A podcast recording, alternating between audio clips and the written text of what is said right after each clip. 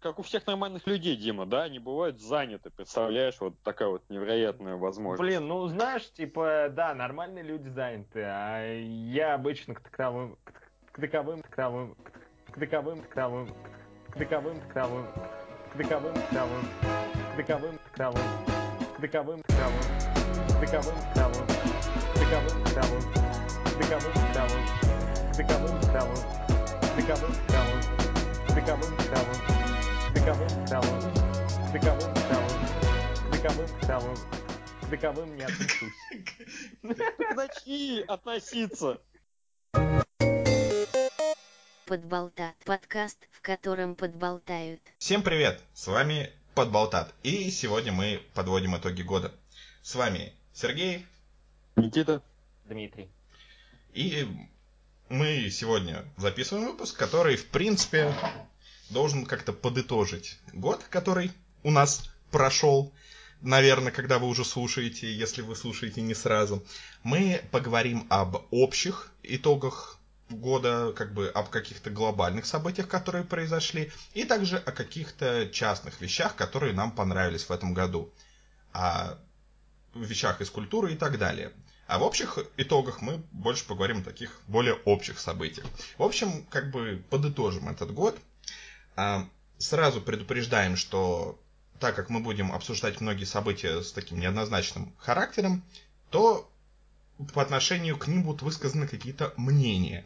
И, возможно, вы будете не разделять эти мнения, возможно, вы будете даже, ну, кого-то они даже могут как-то задеть.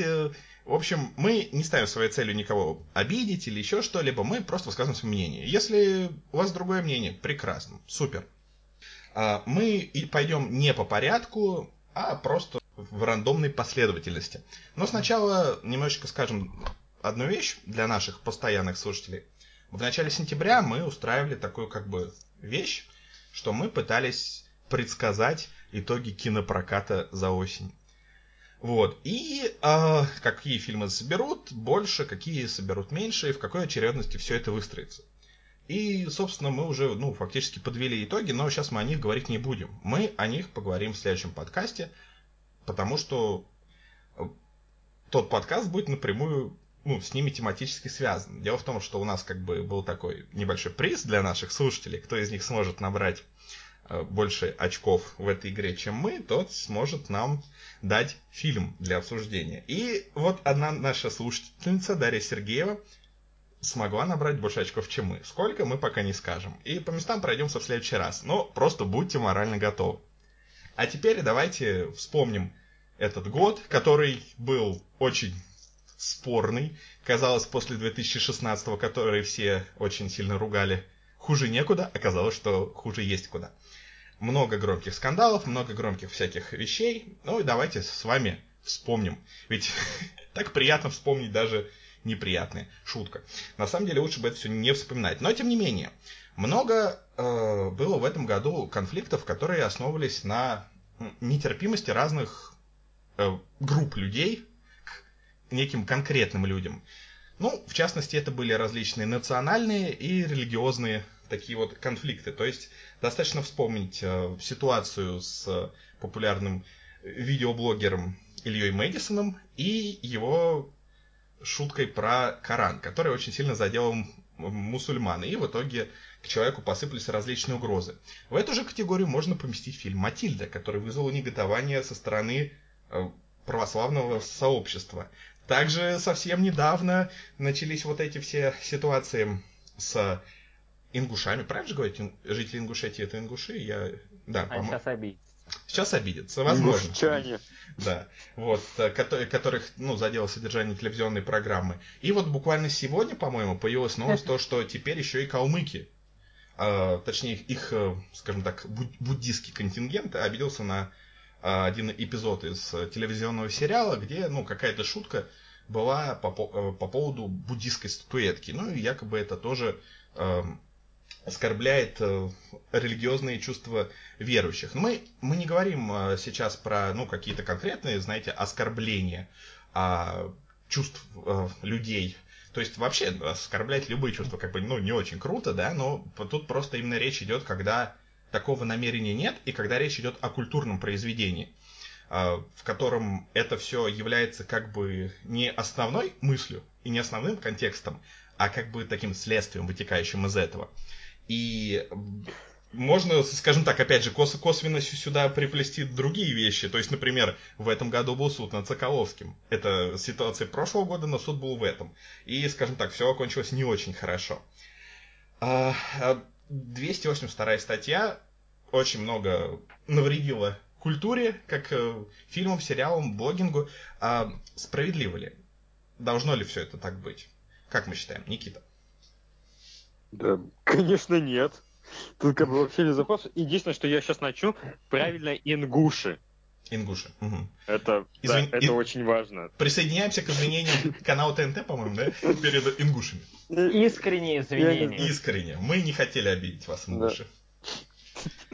Ладно, в общем, ну то в чем суть? Вот два главных конфликта, которые мы выделили с Мэдисоном и с Матильдой, больше всего напрягает, что это искусственно вызванные конфликты, потому что та «Приди к Корану» это было с записью выступления Мейсона там чуть ли не с 12 года, да. то есть прошло очень много времени. И как в случае с Матиль, опять же, там, если бы Поклонская так с ума не сходила, то так думаю, то никто бы и не задался всем этим вопросом, а что, как, оскорбляет оно или нет. То есть вот, вот главный идеальный метод это как все набросились, я не помню, когда это было, на французскую карикатурную газету «Шарль Бадо». То есть была такая система, что какой-то человек взял эти карикатуры, добавил к ним несколько фотографий, потому что чувак в тюрбане Мухаммеда и с пятачиным носом, и вот эту папку развозил по различным религиозным группам по всем Среднему Востоку. И вот это уже создал весь этот ажиотаж, в результате которого люди буквально умирали из-за искусственно созданного нетерпения. Mm-hmm. И вот поэтому это, на мой взгляд, это исключительно ужасно, что такие вещи в принципе происходят. И нужно просто понимать, что реальное возмущение, то есть реальное оскорбление чувств верующих и прочие такие вещи, они не бывают такими громкими в принципе. Ни разу такого не было. То есть ты имеешь в виду, что главная мысль в том, чтобы если, что если все это не, по, не форсировать, то и таких ситуаций не будет. Искусственно, если Ну, по сути, да. То есть, если реально нужна какая-то справедливость, она в любом случае до таких крайностей, как в случае с Матильдой и с Мэдисоном, не дойдет. Угу. А ты что думаешь, Дим? Я еще добавлю насчет э, форсирования всего этого конфликта. Вы вообще видели вот с Мэдисоном э, оригинал шутки?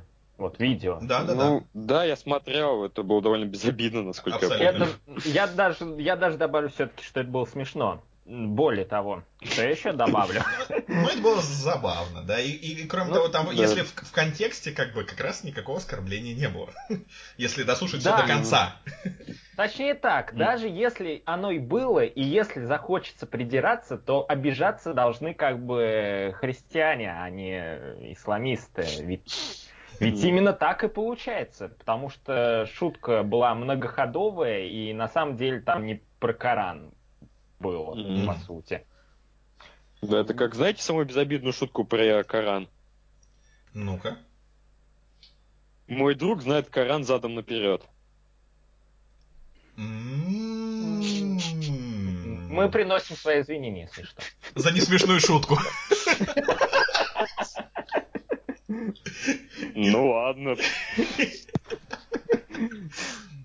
Не, на самом деле, да.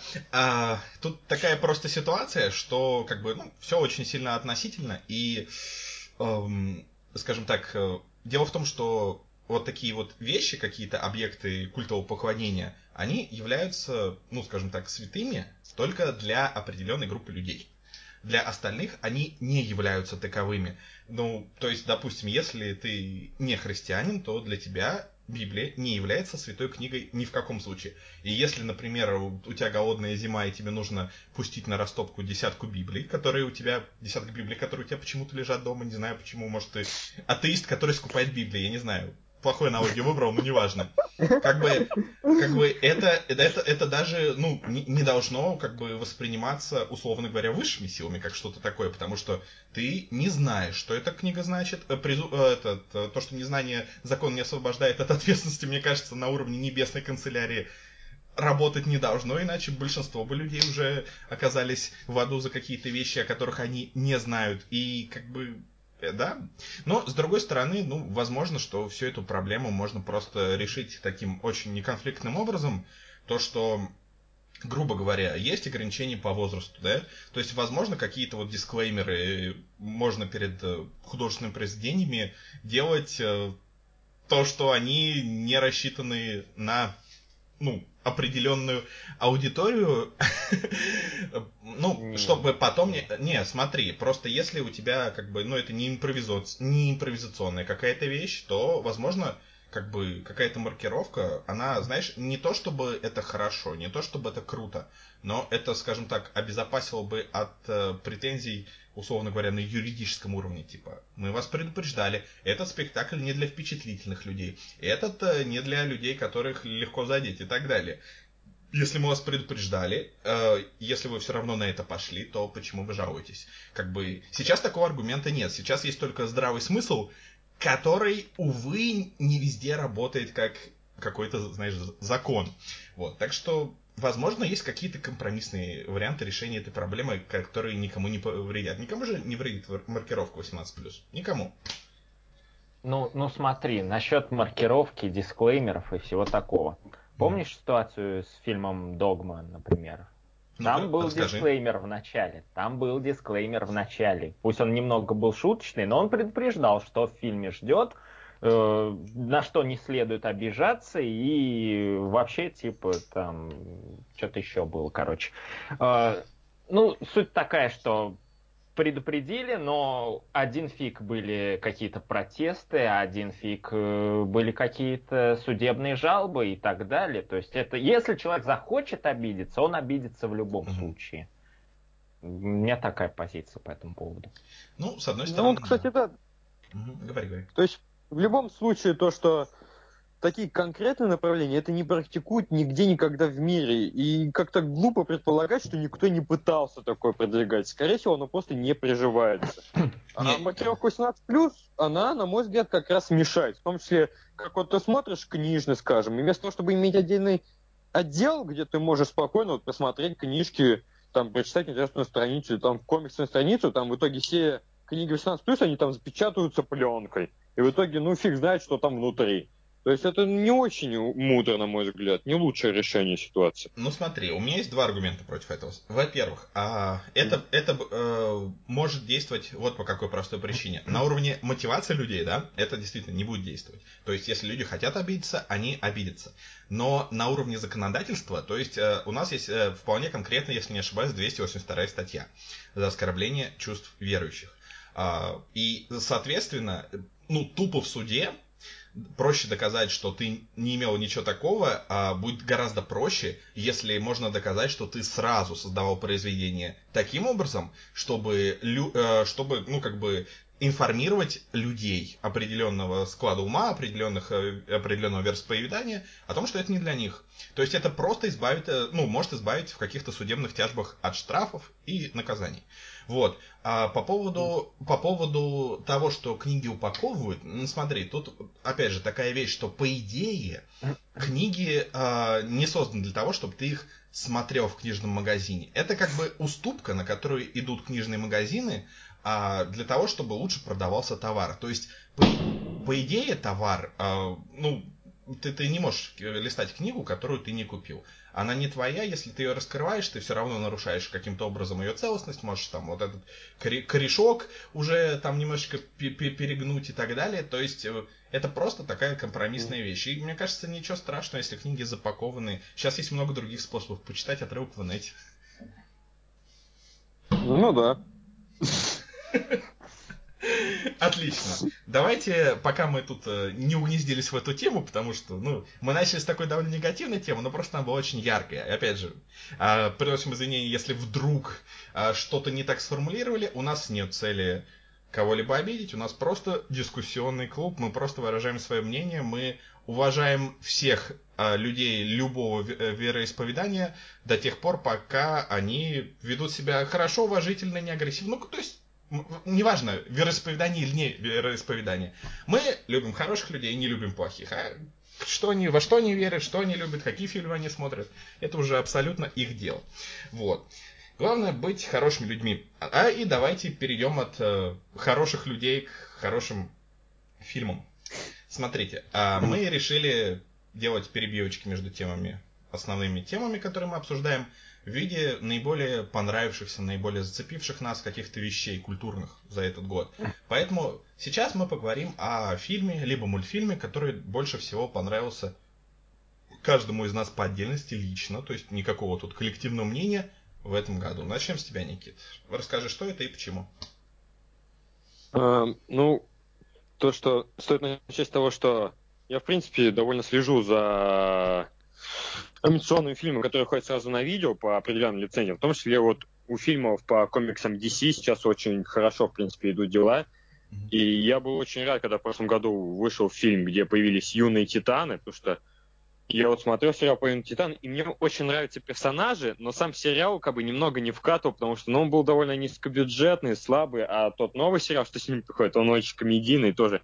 Им сложно проникнуться, и вот в этом году, наконец, вышел, по сути, впервые история такой полноценный полнометражный мультфильм по юным титанам, юные титаны, контракт Иуды, и я был удивлен тем, насколько мне понравился этот фильм. То есть я бы не назвал его лучшим году, но действительно это был довольно впечатляющий опыт, потому что там 9 действующих персонажей, все подростки, ну, именно в лагере добрых ребят, и действительно каждому хватает хронометража в этом, ну, часе 20. И анимация, то есть, при том, что она низкого бюджета, ну, ее достаточно, и там тему затрагивается, причем довольно взрослые темы для подросткового рейтинга, в том числе, ну, грубо говоря, педофилии. То есть это действительно было что-то непривычное. И как бы я был очень приятно удивлен этим фильмом. Было вполне интересно смотреть, я бы с радостью его пересмотрел в любой момент. Так что, не знаю, вот. Пересмотри. Да. Дим? Я вообще больше хочу акцентировать внимание не столько даже на лучшем что, чем-то, а на скорее тех вещах, которые больше для меня важны были, что ли, вот среди фильмов, там, музыки и так далее. Э, например, э, среди фильмов, которые вышли вот достаточно недавно, это фильм «Мама» Дарна Аронофски. И я, я приятно удивлен оказался, потому что то, что мне дал этот фильм, я вообще не ожидал увидеть. Э, это достаточно аллегоричная притча, и она очень хорошо работает сразу на нескольких уровнях, то есть и как э, триллер, и как э, некая сатира, и, и смысл тоже, который был там заложен, его можно по-разному трактовать. То есть наиболее частая трактовка, она как бы библейская, библейская да, но, ну как бы да, она имеет право на существование, и там, в принципе, достаточно много аргументов в защиту этой теории – но мне больше понравилась другая трактовка, и я считаю, что она ближе мне как бы по духу, что ли. То есть э, фильм можно представить как э, борьба между двумя психотипами людей, экстравертом и интровертом. И фильм очень очень хорошо показывает мироощущение интроверта. Как раз вот Дженнифер Лоуренс, персонаж Дженнифер Лоуренс, он принадлежит именно к этому типу личности. И то, как это показано, то, как это достигается с помощью той же операторской работы, это просто потрясающе. Я, я серьезно, я настолько э, хорошо, уже очень давно настолько хорошо не прочувствовал персонажа на экране. И вот в этом плане э, «Мама» действительно для меня, наверное, один из самых важных фильмов года. Но не лучший. Вот. Ну, самый особенный. Да. Отлично. Ну, э, у меня так, э, в качестве лучшего или особенного действительно фильма года выступает фильм «Моя девушка-монстр» режиссера Начи Вегалонда. Это фильм, который, ну, технически говоря, он вышел в 2016 году, но у нас он прошел в 2017. И не только у нас, но и вообще почти везде, э, кроме фестивалей. Так что отнесем его к этому году. Это фильм тоже из разряда вещей, которые, ну, ты не подозреваешь, что они окажутся действительно классными и цепляющими, но обращаешь внимание, что людям они почему-то нравятся, и ты думаешь, мне интересно, я пойду проверю, а потом бац, они берут и оправдывают твои ожидания. Это э, такая интересная помесь жанров. Это одновременно и комедия, это одновременно и драма, и это одновременно фильм про гигантского монстра. В сюжете рассказывается о девушке, которая, скажем так, пытается э, наладить немного свою жизнь, но потом обнаруживается, что а, в Сеуле есть монстр, который с ней каким-то образом связан. И и дальше все как бы разворачивается. С одной стороны, это все можно рассматривать, опять же, в прямом смысле, как э, такую комедию с элементами фантастики, но потом ты понимаешь, что э, этот фильм очень метафоричный, и как бы я не буду спойлерить. Э, то есть, если тут описать чуть дальше, то как бы, ну, немножко уже будет спойлер. Но, в общем, этот фильм действует на уровне одновременно и метафор, но при этом он э, продолжает быть прекрасной комедией, прекрасной драмой. Многие э, герои тут очень интересны, особенно Джейсон Стейкис, который идет вот просто против своего образа, к которому мы привыкли. Энн Хэтуэй, наверное, играет тут лучшую свою роль. И вообще фильм просто очень классный, очень атмосферный. И вот это вот сочетание глубины с легкостью, оно просто делает этот фильм очень особенным и очень необычным. Поэтому для меня это был наиболее запомнившийся и наиболее понравившийся фильм года. Вот. Теперь мы переходим к следующей теме.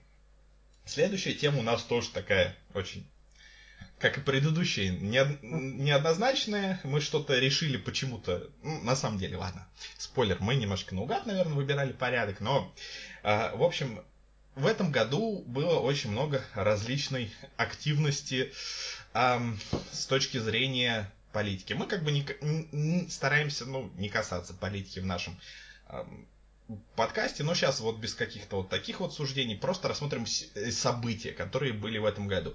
А в этом году э, были очень массивные митинги по всей стране.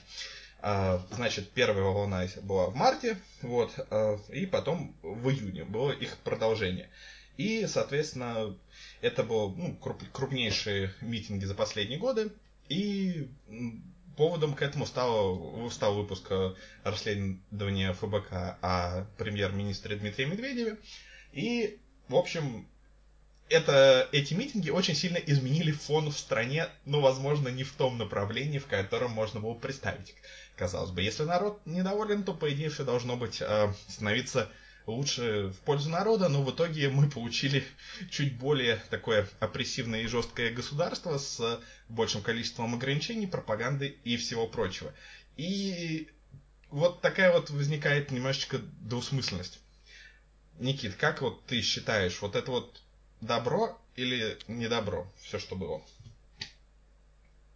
Ну, в дальнейшей перспективе, то есть в абсолютном далеке, это это будет добром, потому что ну, любое сопротивление застоя это хорошо, но конкретно сейчас, конечно, действительно очень сложная ситуация. Ну, как бы вот, у нас есть Единая Россия, она у нас в правлении, по сути, ну вот люди, которые за ней стоят, по сути, ну само зарождение самого Российской Федерации, Российской Федерации как государства. И поэтому это действительно это очень мощный застой, и ничем хорошим это, в принципе, быть не может. И поэтому то, что происходит сейчас с митингами, и с недопуском президента, единственного, ну, реального кандидата, который действительно ведет кампанию и прочее на выборы, это все закономерно. Это все логичное развитие событий, поэтому остается только лишь ждать того момента, когда действительно закономерность закончится. Ну, никак ждать, конечно, надо более-менее активно. Сейчас хочется что понимать, потому что при том, что я стараюсь быть абсолютно политичным человеком, мне очень сложно, в принципе, понимать, что такое политика, но сейчас все доходит до очень очевидных вещей, потому что, по сути, вот то, что присоединение России сейчас ведут прям как, ну, мультяшные злодеи. То, что была линия с Путиным, как он говорит, то, что, конечно, Навального он по имени называет, но сравняет с Саакашвили. И это так забавно, учитывая, что для самих грузин Саакашвили был довольно хорошим президентом. Он искоренил коррупцию, он исправил ситуацию с дорогами, и как бы да, конечно, был моральный ущерб в плане всей этой ситуации с Южной Осетией, но в целом-то, по большей части, они довольны им как президентом. Так что не лучшее сравнение на самом деле вышло. Особенно, если я не путаю, по, насколько я помню, первое время Саакашвили был очень пропутинским президентом, так что тоже такое. Кстати, да, тоже такое было, да. То, что ну давайте забывать все корни, давайте кидаться трафаретами, пока это работает. Надеюсь, когда-нибудь это перестанет работать. Что ты скажешь, Дим? Ну, я вообще скажу так, что фильм, вот, который вышел в марте про Димона, он вообще достаточно важный, и в том числе, наверное, для меня тоже, и для страны в целом, и для меня, потому что я как-то до того момента политикой, ну, вообще интересовался постольку поскольку.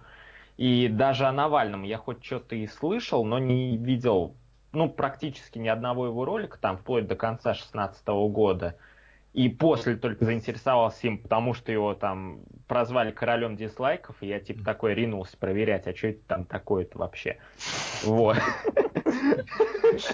Вот. И потом уже, когда подписался, там фильм этот вышел, посмотрел. Блин, это, во-первых, очень качественно сделано. Во-вторых, фильм несет очень важное, скажем так, э, значение для общества. Он за этот год, наверное, привил интерес к политике как вообще ничто другое за последние 10 лет.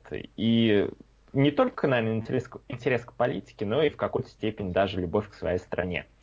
И вот в этом плане все дальнейшие последствия, там, включая митинги и все такое, это, это очень такие позитивные, позитивные наклевывающиеся изменения. А к чему они приведут, это уже вот будет месяца через три известно. Вот. Да. Ну, я, в принципе, с тобой соглашусь. Я скорее отмечу то, что э, впервые э, политика стала популярной. То есть вот с, эти, с этим фильмом, с этими общественными движениями и с прочей активностью, которая была в этом году, в политике наконец-то появился определенный популизм.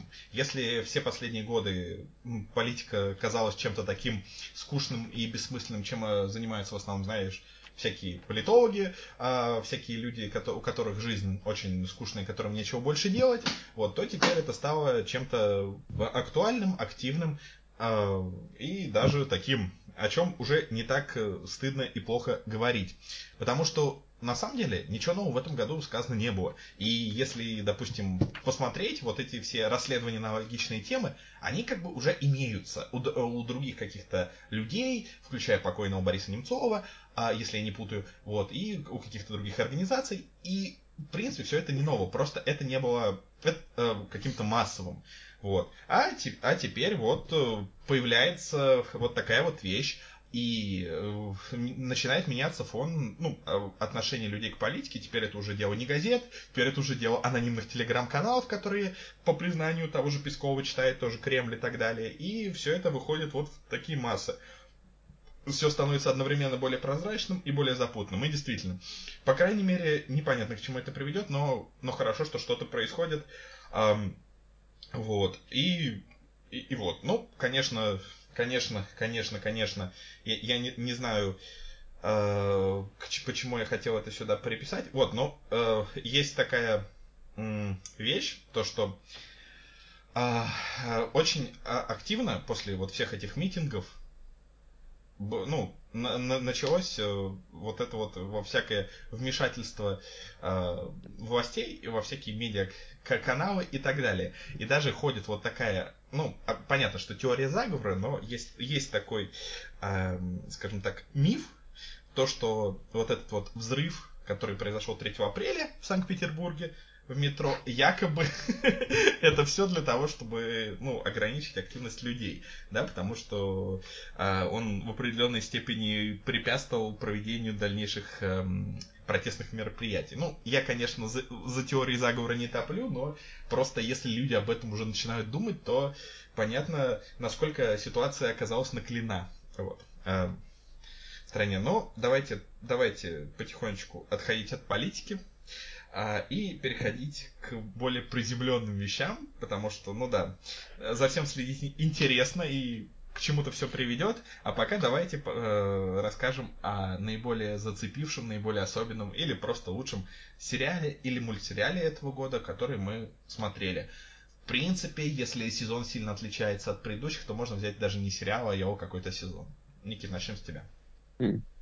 Ну вот хорошо ты упомянул именно про сезоны, потому что вот в 2015 году начался мультсериал «Стар против сил зла», у нас адаптированный как «Звездная принцесса и силы зла», потому что, ну, лучший в мире перевод в истории. И первый сезон, как бы, не то, что он был какой-то особо сильный, он был приятный, красивый, но ничего особенного в нем не было. И вот было первое, второе, второго сезона, там ситуация заметно улучшилась, было гораздо интереснее. Но вот что вышло в сериале именно в этом году, это просто великолепно. Как концовка второго сезона с э, музыкальным выступлением Патрика Стампа из Fall Out Boys. The boy in the earthly attire? The prince of the princess's deepest desire. I don't need to show it, I think we all know it. But just to be certain, I'll say it again. Star Butterfly is in love with her best friend. Это просто мне снесло крышу. Это абсолютно потрясающе. Я давно такого не испытывал от сериала. И, собственно, как начался третий сезон, как они отошли от общей формулы, что теперь это все происходит не в школе, а в волшебном мире полностью. И то, что это началось с фильма, то есть там, по-моему, 80-минутных серий в итоге вышло из всего этого. То есть это действительно было очень впечатляюще для комедийного мультсериала. То есть и учитывая, что вот в прошлом году закончился Gravity Falls, и как бы это действительно было такое эпохальное событие в мире мультсериалов, и Стар не стал прям каким-то полноценным заменителем это движение, но, скажем так, если у, у вас есть какая-то прям нужда в таких мультсериалах, то он может поддерживать дозу. То есть не увеличивать, но поддерживать. И это на самом деле отли... А, замечательнейшее достижение. Отлично. Я, в принципе, присоединюсь, э, хотя я выбрал другой сериал, но могу тоже присоединиться к этим эмоциям. Дима, ты что думаешь, э, ну, не об этом сериале, а о своем? Я о нем еще долго ничего не буду думать, наверное. Ну, давай твоем. Я, наверное, даже, я, наверное, даже дождусь, пока он закроется, и вообще все его перестанут обсуждать, включая вас, и тогда уже посмотрю. Типа такое. Не на хайп. Ну, придется долго ждать, я думаю. Да, мне, ну, мне кажется, нет. Они же фильм обещали скоро. Может, они после фильма закончат его?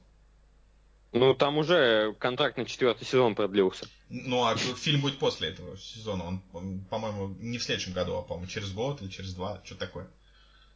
Ну, может быть. Давайте. Я, так кстати, так и не 6... нашел информации, подтверждающей фильм. Ну, ладно. А, нужно шесть сезонов и фильм. Отлично. Кто-то, наверное, отсылочку оценит. Да. Вот.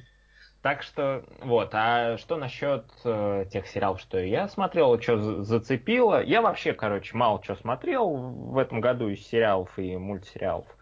И среди того, что все-таки зацепило, это вот э, самое последнее, что я видел, это «Двойка». Э, сериал от создателя «Прослушки» Дэвида Саймона – и он как раз о той теме, которая меня, в принципе, достаточно давно уже интересовал. То есть это Нью-Йорк 70-х, это порноиндустрия, это там наркотики, вот это вот все.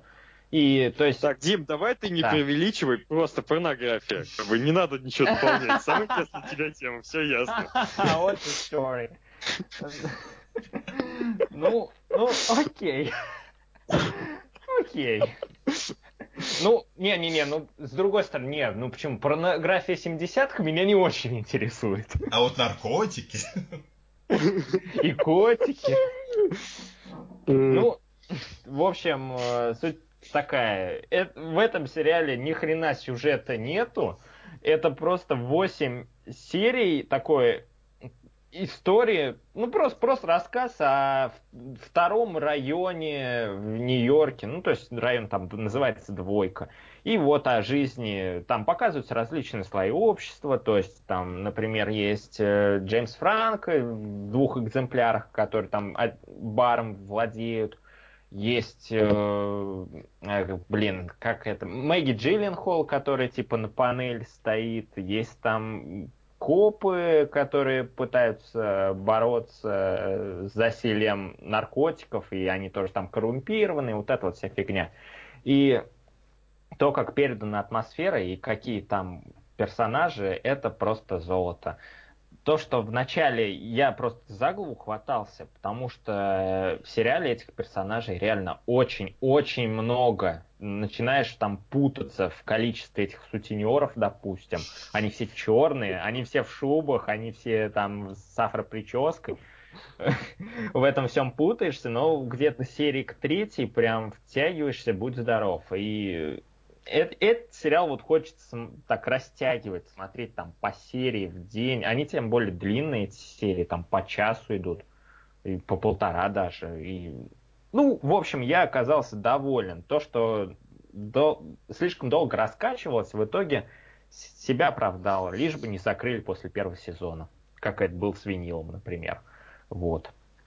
Ну, если этот сериал рассказывает о втором районе, то есть значит ли он, что находится он в той же вселенной, что и район номер 9? Шутка года, ну, я лишь, знаю. знаешь, лишь бы не там, где 13 район. Блин, 13 район был хорошим фильмом. Мне он больше, чем 9 понравился. Чем больше цифр. Ну да. Ой. Ну, а мне больше всего, опять же, понравился, если честно, я что-то не помню, вышел ли он в этом году или не в этом, но в этом он прям отлично-отлично тоже раскачался, и сезон еще вроде не закончился. Это сериал э, «Хорошее место».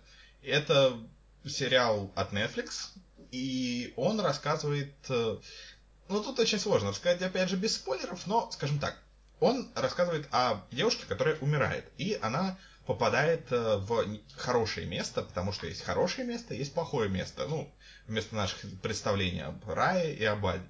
Вот. Но потом, как бы, э, пока она живет в этом идеализированном райке, она начинает, как бы, точнее, зритель скорее начинает понимать, что, возможно, тут все не так, как кажется, и что, возможно, этот человек не совсем сюда подходит, и, возможно, что-то тут не так. Вот. Это очень, э, с одной стороны, яркий и смешной сериал, но он такой вот, вроде как ситком, но он затрагивает очень много различных моральных, философских вопросов, э, особенно учитывая, что один из э, героев э, в, в своей жизни занимался как раз вот преподаванием всего этого, и на темах различных моральных конфликтов э, выстраиваются различные серии э, и философских концепций, которые очень любит Дима. Ну, в смысле. В смысле, да. И в фильме очень просто все, э, то есть в сериале все просто очень здорово сделано. Иногда вот бывает, что как бы, ну вот когда ты это вот пересказываешь, это все не так круто, но из того, что все яркие персонажи, яркий визуальный стиль, кстати, с классными спецэффектами, отличные актеры, шутки смешные, и сюжет, который, ну, не стоит на месте, а постоянно что-то меняется, и все делается не, не, не лишь бы лишь бы, а ведет к чему-то, и с очень классными твистами уже, хотя прошло всего там сколько, полтора сезона. Вот, ну, короче, это тот сериал, который мне больше всего из чего-то нового запомнился в этом сезоне. А теперь мы перейдем от сериалов, которые мы в основном смотрим бесплатно. Ну, на самом деле нет. А, вот. А Netflix стоит денег на то, что связано с деньгами. Ух ты, какой плохой переход. Я им горжусь. Короче, нельзя говорить об этом годе, не поговорив о биткоинах и блокчейне и всем вот этом, вот все, криптовалютах и всем прочем. Экономический фон меняется, и вроде как э, будущее, возможно, не за какой-то физической валютой, которая обеспечена чем-то, опять же, физическим, а за чем-то вот таким. Есть альтернативные мнения, которые говорят о том, что это все гигантские пузыри, и сто... фактическая стоимость всему это ноль. А долларов, рублей, чему, чего угодно. Нули везде одинаковые. Ну, есть и более сдержанное мнение, то, что сейчас все это все вот растет, раздувается, а потом все это придет к какому-то среднему сбалансированному состоянию. Ну, в любом случае, э, шумиха идет не только о биткоинах, но и о технологии блокчейн, которая вот как бы э, заключается в том, что все храни... Э, я сейчас, конечно, все жутко упрощенно и тупо передам. Ну, в том, что все хранится не отдельными какими-то штуками, а наборами взаимосвязанных цепочек. То есть э, каждая транзакция вот в этих биткоинах, она включает в себя предыдущие транзакции, изменения как бы э, сумм. И, ну, опять же, там все гораздо сложнее, э, выше нашего уровня восприятия. Мы слишком тупые, поэтому мы ведем подкаст о культуре, а не об IT-технологиях. Вот. Но в любом случае технологии блокчейн начинают внедряться в каких-то даже пробно в гос каких-то учреждениях.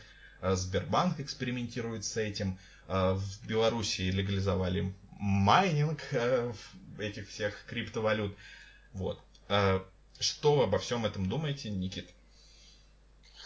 Ну, честно говоря, для меня это тоже довольно темный лес, и в целом, ну, как это восприятие, то, что вот была криптовалюта, мы не знали и несколько лет назад, как бы, и то, что сейчас оно просто действительно дошло до каких-то невероятных размеров, то есть еще более невероятных, чем это было два года назад. И как бы я, честно говоря, не вижу в этом ничего особенного. Я не понимаю, почему люди настолько от этого сходят с ума, потому что, опять же, это все довольно закономерно, и это, в отличие от ситуации в политике у нас, это не так плохо. Просто есть технология, она развивается, и, то есть какая-то техника, практика, ну, пусть развивается дальше, вот мы увидим, к чему это приведет. Чего переживать-то особо? Как будто у вас есть биткоины. У меня есть пара токенов. Я не знаю, что с ними делать. В смысле, то токены Саус Парка, негр? И в шкафу, да. Ой. Ну, а ты что скажешь? Я, я на самом деле рад даже не столько там за биткоин, сколько за людей, которые осваивают все эти технологии, шарят в чем-то. Я, я не могу так, я не понимаю вообще там вот этой всей сути, но я искренне там рад, допустим, за Скаловского, который начал осваивать все это, там что-то поднялся на биткоинах. И вообще рад, что ну, кто-то там фермы какие-то делает, скупает видеокарты, и они дорожают. И, ну, это все равно прикольно. Но как комментарий финансового эксперта, в нашем случае все уже потрачено. Вот. Э, так что... Ну... Так что нам, нам, нам надо заниматься чем-то другим. Какие там еще сейчас э, интересные штуки, которые набирают обороты и в которые еще не поздно вложиться? Ну, знаете, Мавроди выпустил свою криптовалюту. Блин, я сейчас так... такая треугольного вида. Наверное. Эчпачмак, что ли? Ну, тоже вариант, да. Не, ну, нет, чувак молодец. Вот, конечно, он, он, он подонок и гад, но он молодец. Он идет в ногу со временем. Его наглости просто можно позавидовать. А, особенно учитывая, что он недавно же, я как бы не помню подробности, но суть в том, что у него была еще афера в Африке, где он э, и тоже связанная с биткоинами. Блин, чувак просто не останавливается. Чувак просто вот жрет э, и идет в ногу со временем. Такой молодец с отрицательным с отрицательным... Боже мой, как называется отрицательным... Знаком. Да, но был какой-то более такой красивый слово. Значением? Неважно. Короче, мы не, мы не Он в Африке биткоины из глины продает, да? Да. Но он же не цыган. Майнил в прямом смысле, от слова майн, шахта. Вот, ну... А, вот, биткоины же столько новостей принесли, прям мемных, типа цыгане, которые там продавали биткоины, их покупать за 5000 рублей штука, и вот это вот все. Мне очень понравился такой еще тренд, то, что на некоторых сайтах э, можно отключить рекламу в обмен за то, что какая-то часть твоей процессорной мощности твоего компа будет использоваться для майнинга какой-то криптовалюты. Это очень забавно, на самом деле. Вот. Особенно, если у тебя мощный комп, тебе пофигу. Не про меня. Если у тебя мощный комп, ты сам уже должен майнить. Да. И тебе должно быть пофигу вообще все. А еще появляются очень забавные стартапы, например, а, вот, по-моему, русский стартап Комино, если не ошибаюсь, они сделали систему отопления, которая майнит биткоины. То есть как бы это такое, такое независимое устройство, которое занимается ну, майнингом этой криптовалюты, но при этом а, вместо того, чтобы у него была какая-то система охлаждения, оно все это тепло просто отдает ну, в, в общую домовую систему, ну, то есть как обогреватель работает. Это забавно. То есть, по идее, это должно окупать э, цены, э, ну, затраты на электроэнергию. То есть, как бы, ты вроде как потратил кучу энергии, но вроде как это отбил. Ну, забавно, что нет. А, ну и практично, то есть разумно. Да. Вот. А теперь давайте перейдем от биткоинов к музыке и расскажем о наиболее э, понравившихся альбомах или альбомах с саундтреками э, за этот год. И начнем с тебя, Никита, как всегда. Ну, в общем, мой любимый альбом в этом году я вот долго думал и пришел к выводу, что это альбом саундтрека к фильму сделано в Америке там про Тома Круза, который играет раньше шоу летчика, который одновременно и на правительство, и на наркотель работал.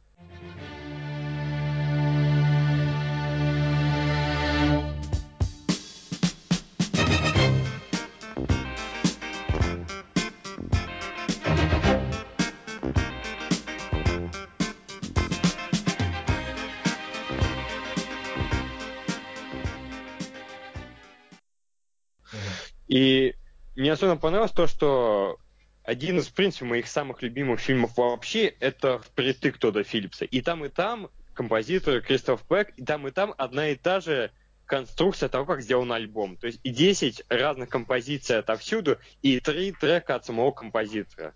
То есть как это было там, и как там тоже были от, ну, хорошие песни и отличнейший композитор Кристоф. Здесь альбом еще лучше, потому что здесь диск-интерпретации классических мелодий, в том числе от Уолтера Мерфи, который стал впоследствии известен как постоянный композитор Сета Макфарлена. То есть он был на Гриффинах, на Третьем лишнем и так далее.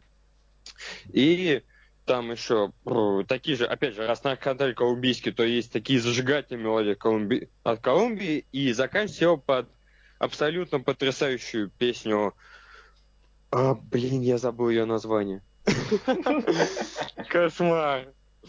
Ладно, вспомню, скажу. То есть суть в чем, что вот есть замечательнейшие песни и композиции Кристофа Бак, тоже не подходят. Они гетичные, они крутые. То есть в плане общей композиции этот альбом я могу просто переслушать и переслушать. То есть как в целом, как как общий опыт, это, пожалуй, лучшее, что я слышу из вышедшего в этом году.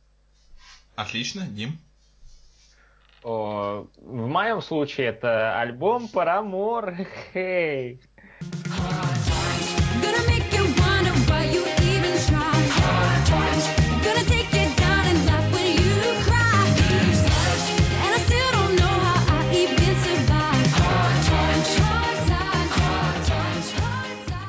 Автор Лафтер, там все дела.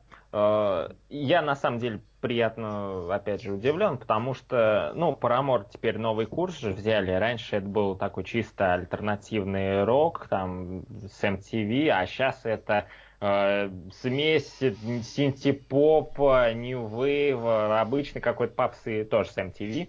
И э, это получилось довольно любопытно. То есть э, весь альбом, если в него не вслушиваться, это такая позитивная, слащавая пластинка, наверное. Но если там почитать тексты, допустим, э, этих песен, это же, блин, там такие, о таких грустных вещах поется. И так позитивно при этом. У меня, у меня такой диссонанс э, ред, редкий раз возникает, и ну, я не знаю, это, это очень такой приятный послевкусие, и к этому альбому хочется возвращаться по многу раз. Вот. И там очень много цепляющих композиций. Такие вот дела. Ну, отлично. У меня же, ну, я решил пойти менее банальным э, путем, то есть у меня в этом году вышел э, новый альбом любимой группы The Killers. это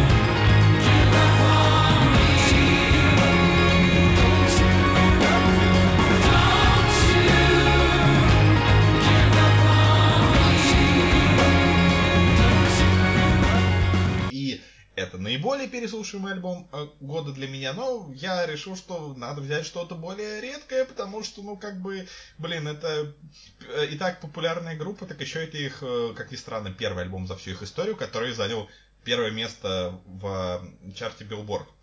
Как ни странно. Вот. Ну, короче, поэтому я решил взять Джулиан Бейкер, альбом Turn Out the Light. There's no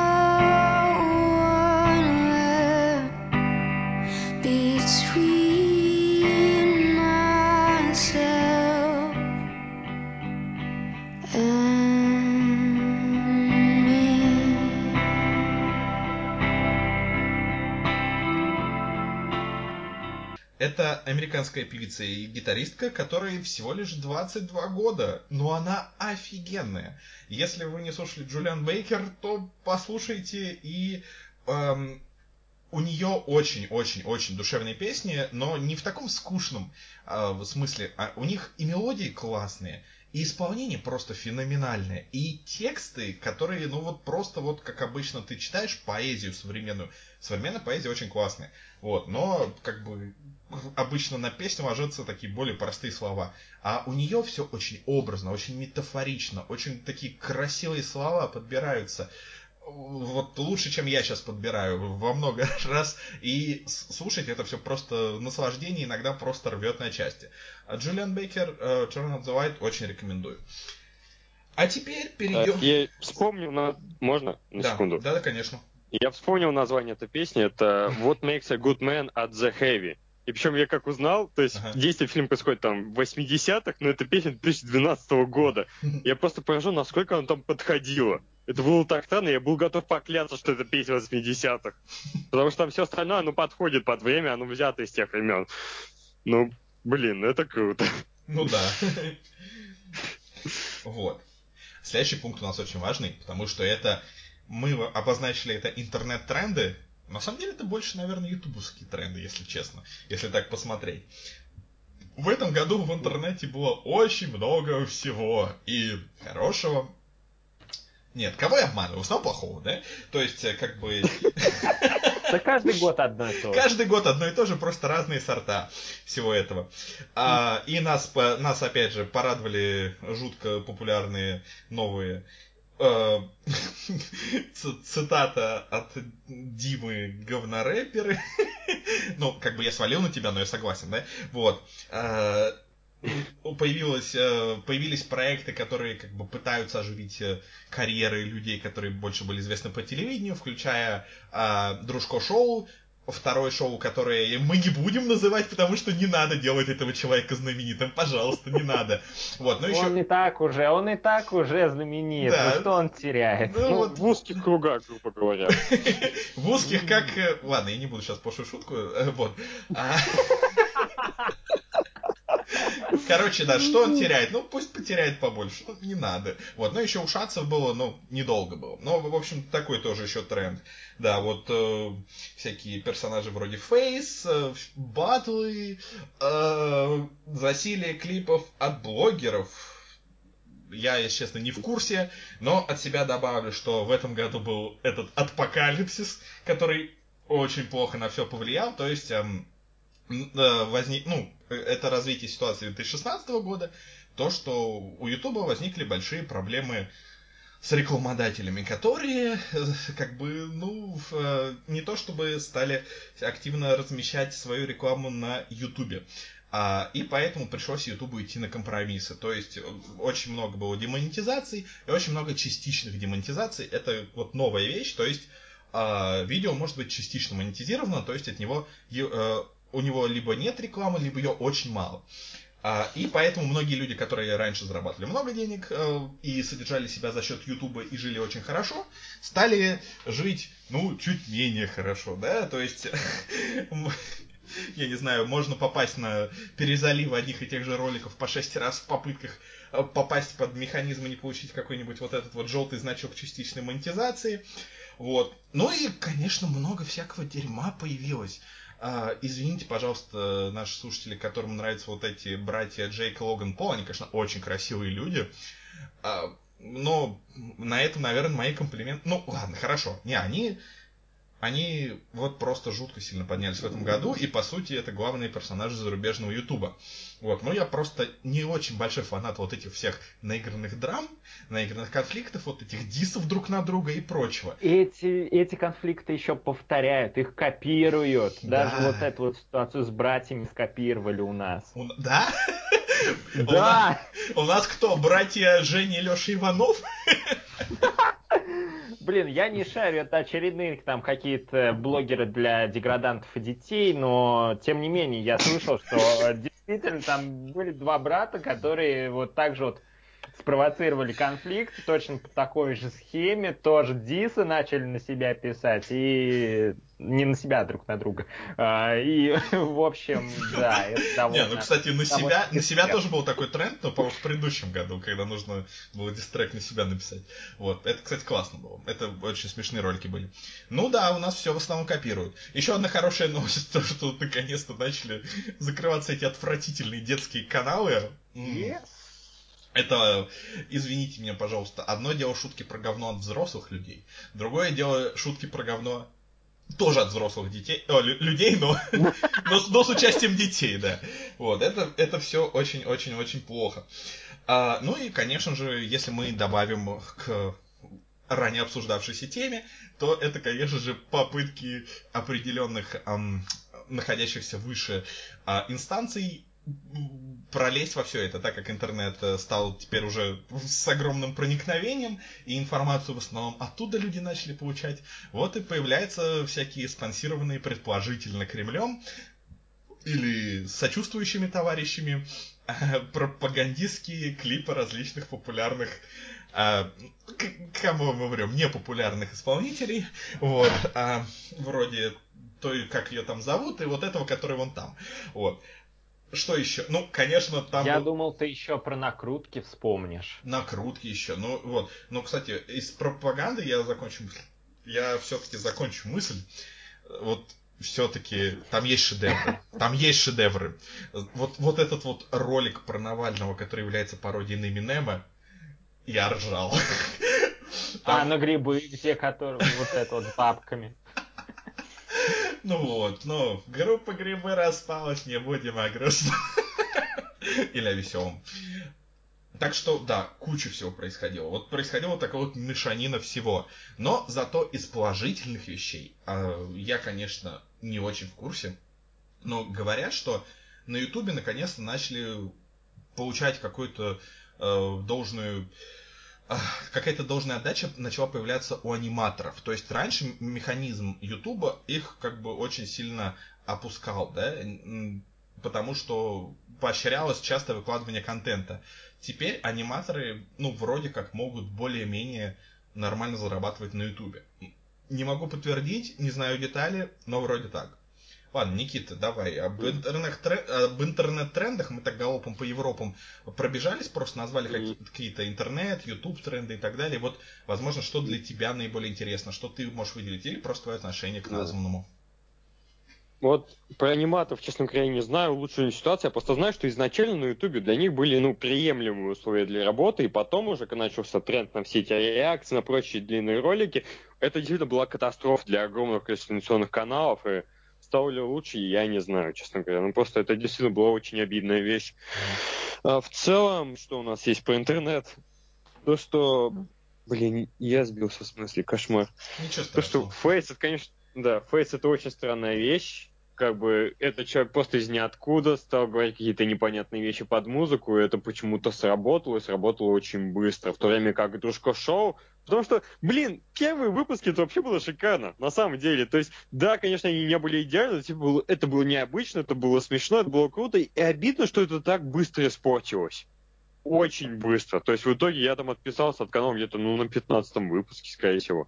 И это Но, при с том, что они стороны, там- 15 выпусков все-таки. Не, знаешь, Это больше, чем клипов 12 Фейса, что ты посмотрел. Ура!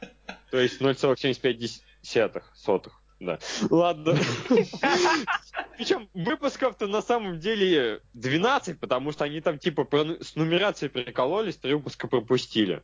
То есть действительно странная вещь. Вот действительно, как они вернулись с отпуска, так и с тех пор, по-моему, они на самом деле не вернулись с отпуска. Как бы это странно не звучало.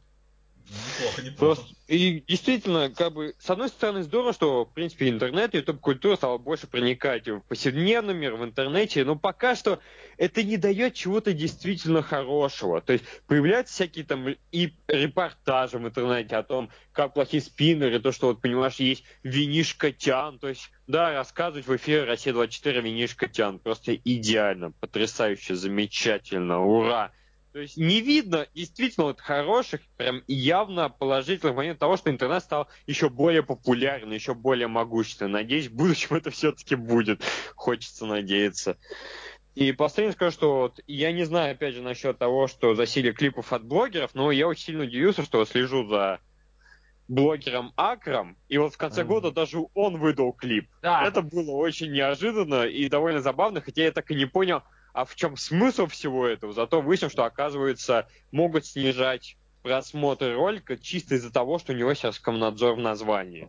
Это действительно очень интересная информация, учитывая о том, что действительно, вот опять же, возвращаясь к политике, извиняюсь за это, то, что получается даже политика проникла в YouTube, и, скорее всего, она действительно влияет на него. Со стороны чего и как непонятно, но очень слишком много настороженных звонков. Тревожных, наверное. Вот. А я как и сказал. Настороженных. А какая разница? ну такие настороженные. Ну да, очень насторожно такие. Ну, ребят, вы тут еще играетесь, выкладываете ролики, но вы знаете, скоро мы вам совсем кирдык устроим. Так что вы это, смотрите. Такие игривые звонки. Именно, именно. Ну, а ты что, Дим, скажешь? Только, пожалуйста, вот мы оба не понимаем, что за клипы блогеров ты имел в виду при Ой, подготовке я подкаста. объясню. Раскрой тему, да. Я раскрываю тему, так как сейчас засилие говнорэперов пошло, и говнобатлов, и всего вот этого вот, я не, не понимаю искренне эту эстетику, и мне она глубоко чужда, но тем не менее. Много блогеров начали повально делать свои рэп-клипы. Это много, многие просто ноунеймы поднялись за счет этих клипов. Например, та же Лиска, как бы, ну, она норм, но вот факт есть факт. Она поднялась за счет Диза на какого-то там рэпера, хрен знает кого вообще. И, и многие начали вот такие записывать либо Диза, либо просто, ну, клипы, рэп-клипы. То есть там Хованский, Приятный Эльдар, Ларин, Акр, Оптимистр, упаси боже, вспоминать это позорище. Э, э, Очень, очень много. И что самое-то обидное, ладно, там одно дело Лиска, которая, типа, ну, хайпит, э, ну, весь канал у нее подвязан на хайпе, на критике там каких-то других личностей и так далее. Окей, это, это в тему. Приятный Эльдар там тоже в тему. Но когда, извините меня, там какой-нибудь тот же оптимистр в это ввязывается, чувак, ты, типа, не знаю, твоя тематика канала вообще не о том, и э, я понимаю эксперименты, там все дела, нужно искать себя, но, блин, не знаю, заливай на live канал, что ли, хоть сначала, там обкатай это формат, ну, проверь реакцию аудитории, ну нельзя так просто позориться, ну, ба. И вот многие, многие, собственно, этим занимались. Так что я, я грущу. Мне это не нравится. Вот. Вся эта погоня за просмотрами, ради просмотров. И, и самое это главное, это ведь помогает. Это реально какую-то огласку получает. Так что нету никаких причин и поводов для того, чтобы это прекращалось в дальнейшем. Мгм. Вот. Ну, я не знаю половину людей, о которых ты поговорил. Я я не Ну, ты сидишь там в своем пиндосском ютубе, вот ты Ну да, да, как бы да. грек. Я как-то действительно э, не очень смотрю русский YouTube, но на как бы, западном YouTube в основном действительно соблюда- ну, наблюдается такой тренд, то что из-за этого вот апокалипсиса, вот этого вот противного явления, YouTube начал становиться более, еще более таким эм, цензурируемым сообществом. То есть, э, по сути, если ты хочешь, чтобы у тебя была э, реклама, ты не должен делать ничего, что ну, хоть как-то кого-то оскорбляет. То есть, если э, в предыдущие годы речь шла о чем-то действительно кардинальном, да, то есть, когда всякие эм, э, террористические ролики, да, э, выкладывались, э, или что-то вот такое экстремистское, реально, то теперь, если ты просто даже, ну, допустим, даже ты уже материшься, ам, видео или еще что-то, это уже ну, не супер дружелюбно для рекламодателей. И поэтому людям приходится делать выбор между творчеством, если это можно назвать творчеством. Ладно, шучу, это зависит, конечно, от человека. Вот, и а, заработком. А, например, например, вот э, это доходит до абсолютного маразма. Вот, допустим, было видео, о боже, я всегда путаю фамилию, Кейси Нейстат, да? Ну вот, короче, такой один из наиболее популярных, влиятельных э, западных ютуберов. Он э, сделал видео, когда там была... э, Боже мой, я не по... Ой, все, я теперь тоже начинаю терять мысли. Ну, короче, он сделал видео с благотворительными целями, которое после трагедии, которая произошла в США, а, должно ну, было мотивировать как бы людей а, собирать деньги. И это видео он, он э, сделал так, чтобы его монетизация шла в пользу благотворительности. Ну, что достаточно хорошая идея, потому что не все люди могут пожертвовать какие-то деньги, а он очень популярный видеоблогер, у него миллионы подписчиков, и, в принципе, там в какие-то хорошие суммы все это выкладывается. В общем, у него с видео была снята э, монетизация, потому что его видео рассказывала о грустных и негативных событиях, как бы, и, типа, это может быть очень вызвать плохие ассоциации с брендами, которые там рекламируются. При этом все это преподносилось, ну, в довольно таком оптимистичном ключе, что вот, ребята, произошла там это, вот, вот плохая вещь, ну, давайте вот поможем, давайте соберем, это круто, там, а, вот. Но, тем не менее, все равно, даже вот до такого маразма все доходит. То есть, это уже, ну, банальная цензура. Поэтому людям приходится вы- выбирать какие-то, ну, другие варианты. Ам, Я готов... Можно пос- перебить? Конечно. Да, тут просто, знаешь, если вот такой логики руководства в плане этого ролика, то я не могу понять, почему у дневных сериалов на России один есть рекламные блоки. Я не знаю. Абсолютно не знаю. Это, Почему сериал на России один вообще существует? наверное, у- Ну, да, у А я тебе, кстати, скажу зачем. Чтобы потом их можно было продать на канал Русский иллюзион. Блин. Кто-то вспомнил про этот канал. Вот это да. Меня его бабушка смотрит. Кто-то его смотрит. Вот это да. Минимум один человек в России, отлично, уже какая-то аудитория. Ради него снимает. Да. Ну, я не вижу напичины. Там причем рекламы нет, так что вообще шоколад. Ну, все под, под спрос аудитории. Ну да.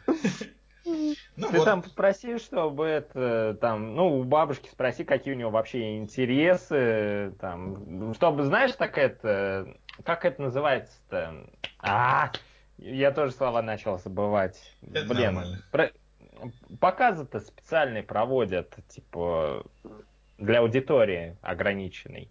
Чтобы они там сказали, чем не нравится, и там все в фильме поменяли в итоге. Вот.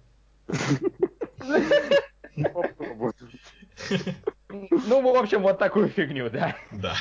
Ну вот, собственно, Интерактивное ТВ 3.0. все, начал уже крыть. Ну, ну, по сути, суть в том, что людям приходится искать альтернативные модели монетизации. Patreon, а, какие-то прочие вещи. Так что непонятно, как оно все будет. Все больше негативных отзывов в Ютубе, все больше негативных отзывов о его политике. А, Вот даже сколько насчет YouTube Rewind, который подводит итоги года, тоже можно сказать, сколько было всякого негатива, о не очень крутых э, условиях, о том, что все это неоплачиваемо и прочее, и то, что ну, YouTube постепенно из творческого места превращается ну, в такую более такую злую, жадную корпорацию, ну, в таком мультяшном понимании всего этого. Но посмотрим, что будет. В любом случае, альтернатив нет, это все еще второй по посещаемости сайт в мире, и деваться пока, кроме как на Vimeo, больше некуда. Давайте теперь перейдем к важным книгам этого года, которые мы прочитали, которые были либо выпущены в этом году, либо написаны в этом году, либо просто переведены в этом году, ну, как-то к ним привязаны. Вот. Да, мне кажется, можно жульничать, да, то есть, как бы, если комиксы, по-моему, тоже можно. Так что давай. Ну, Комикс это книга. Ну, ну да. Ладно. И- Не, я к тому, что Ну, мы, общем. да, мы убрали отдельный пункт про комиксы, так что если хочешь про комиксы, давай сюда. Не, ну все же, я все же расскажу про книгу, как ни странно. То, что вот в конце прошлого года вышел фильм «Изгой один. Звездные войны. Истории», и я по каким-то странным, непонятным причинам дико его полюбил абсолютно, и в том числе на Западе, в то же время к нему вышла книга от э, автора Джеймса Лусена «Катализатор. Изгой один. Предыстория». И у нас ее перевели относительно быстро, по-моему, в марте вот этого года она вышла у нас на прилавках. И как бы раньше я довольно, ну, снисходительно относился ко всей этой литературе фана, как бы относишься к какой-то вселенной, будь там Warcraft, Warhammer, Звездные войны, то есть как бы, ну, сложно думать о том, что эти книги могут действительно чем-то особенно интересным. Но вот я прочел эту книгу про предысторию, и, и как бы как стадия произведения, оно, конечно, не самая лучшая, это хорошая книга, ну, как бы ничего сверхособенного, но мне очень сильно понравилась сама эта идея того, что вот это история, которая дополняет не только вот сам фильм «Изгой один», то есть он рассказывает события в том числе за 20 лет до, он, в принципе, дополняет вообще всю вселенную «Звездные войны», особенно с этим всем новым каноном и прочим. И как фанат, в принципе, франшизы, мне это очень сильно понравилось, как он все задействует кусочки отсюда, оттуда, как он все соединяет. И, по сути, для меня это открыло дверь вот целый новый мир. Это открыть книг и комиксов по «Звездным войнам», тем более, что сейчас очень плотно занимаются взаимосвязями всех этих вещей. Сейчас есть единая база, единые люди, которые контролируют появление всего и везде. И я, как начал это изучать, благодаря тому, что я сайту Канобу, где все это расписывается, действительно, это очень интересно. И то есть я больше говорю не как сколько о книге, сколько о явлении, как нового канона Звездных войн, как единое, связанное и очень интересная вещь. То есть, как разбираться в этом было мне безумно интересно. Ну и книга по самому всего очень интересная. То есть, если он был недостаточно героя в Матса Микельсоном фильме, здесь его довольно много. Он, по сути, главный герой этой книги, так что включите воображение, у вас будет очень много Матса Микельсона, а много Матса Микельсона не бывает. Отлично. Дим. Ну, так уж получилось, что 2000, кни- из книг 2017 года я, по-моему, прочел э, то ли одну, то ли две штуки. При том, что книг в целом-то я прочел, наверное, немало. А, И, конечно же, конечно же, я хотел поговорить о новом издании, улучшенном и переработанном, лучшей книги 2016 года, но по факту, ну раз уж издание улучшенное, то это и книга 2017 Библия. Такая многозначительная пауза. Пиши сокращаем, Максим Ильяхов. Я тебя ненавижу. А. Ты предатель всего рода. Смотрите, какая божественная ирония. Пиши сокращай, было переписано и сокращено. Да ладно, ладно, я, я просто хотел проверить реакцию. Конечно, конечно, нет. Конечно, Слава богу. Это вторая книга книг года. Я их читал всего две. Так что, Я, я тоже, не переживай. Две или три там. ну, ну что, тогда э, я на первое место поставлю что, тонкое искусство пофигизма, который вообще-то в шестнадцатом году вышел, но перевели в семнадцатом, так что пофиг. Работаем с тем, чё- с, чем, с чем приходится, как бы. Да-да-да. Пофиг. Вот. Ну, ну, блин, я не знаю, мне трудно описывать эту книгу. Типа, она от блогера, который что-то дел... ведет свой бложек про отношения или что-то такое. Э, И э, там чувак просто в книге рассказывает о том, как нужно относиться проще к жизни. Я не знаю, что еще добавить, честно. Ну, это как Типа- бы так... Да, давай я добавлю, потому что мне эта книга тоже очень понравилась, но я прочитал в 2016 году. Это как бы... Да, это Я как... сейчас Да, давай, говори. коротко. Давай, Я говори. когда описывал книгу своему знакомому, типа, говорю там, ну, автор, мол, отрица- отрицает, что это типичная книга о саморазвитии и все такое, да, и я ему перечисляю, ну, как бы краткое содержание книги вообще. И он такой говорит, ну, вообще-то это книга о саморазвитии, все та же самая. Вот, так что я не, даже не знаю, Бу- тебе будет трудно ее советовать, но ты попробуй. Вот. Ну, я, я присоединюсь к тебе насчет этой книги, действительно. Я бы не сказал, что она похожа на обычные книги по ам, вот этому саморазвитию и так далее, потому что э, она как бы может быть похожа по ряду идей, но она абсолютно не похожа по подаче.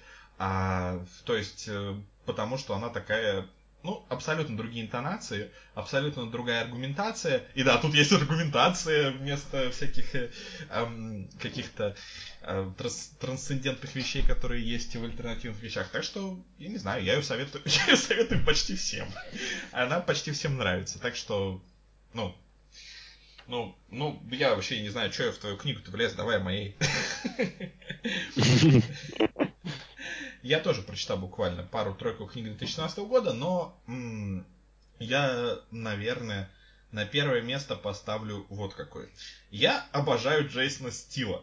Он, он просто, он просто, я считаю, комедийный гений. Это чувак, ну, ко- который, он же э, Фюмкау, он же а, автор Единорога Чарли, вот, и шляпа.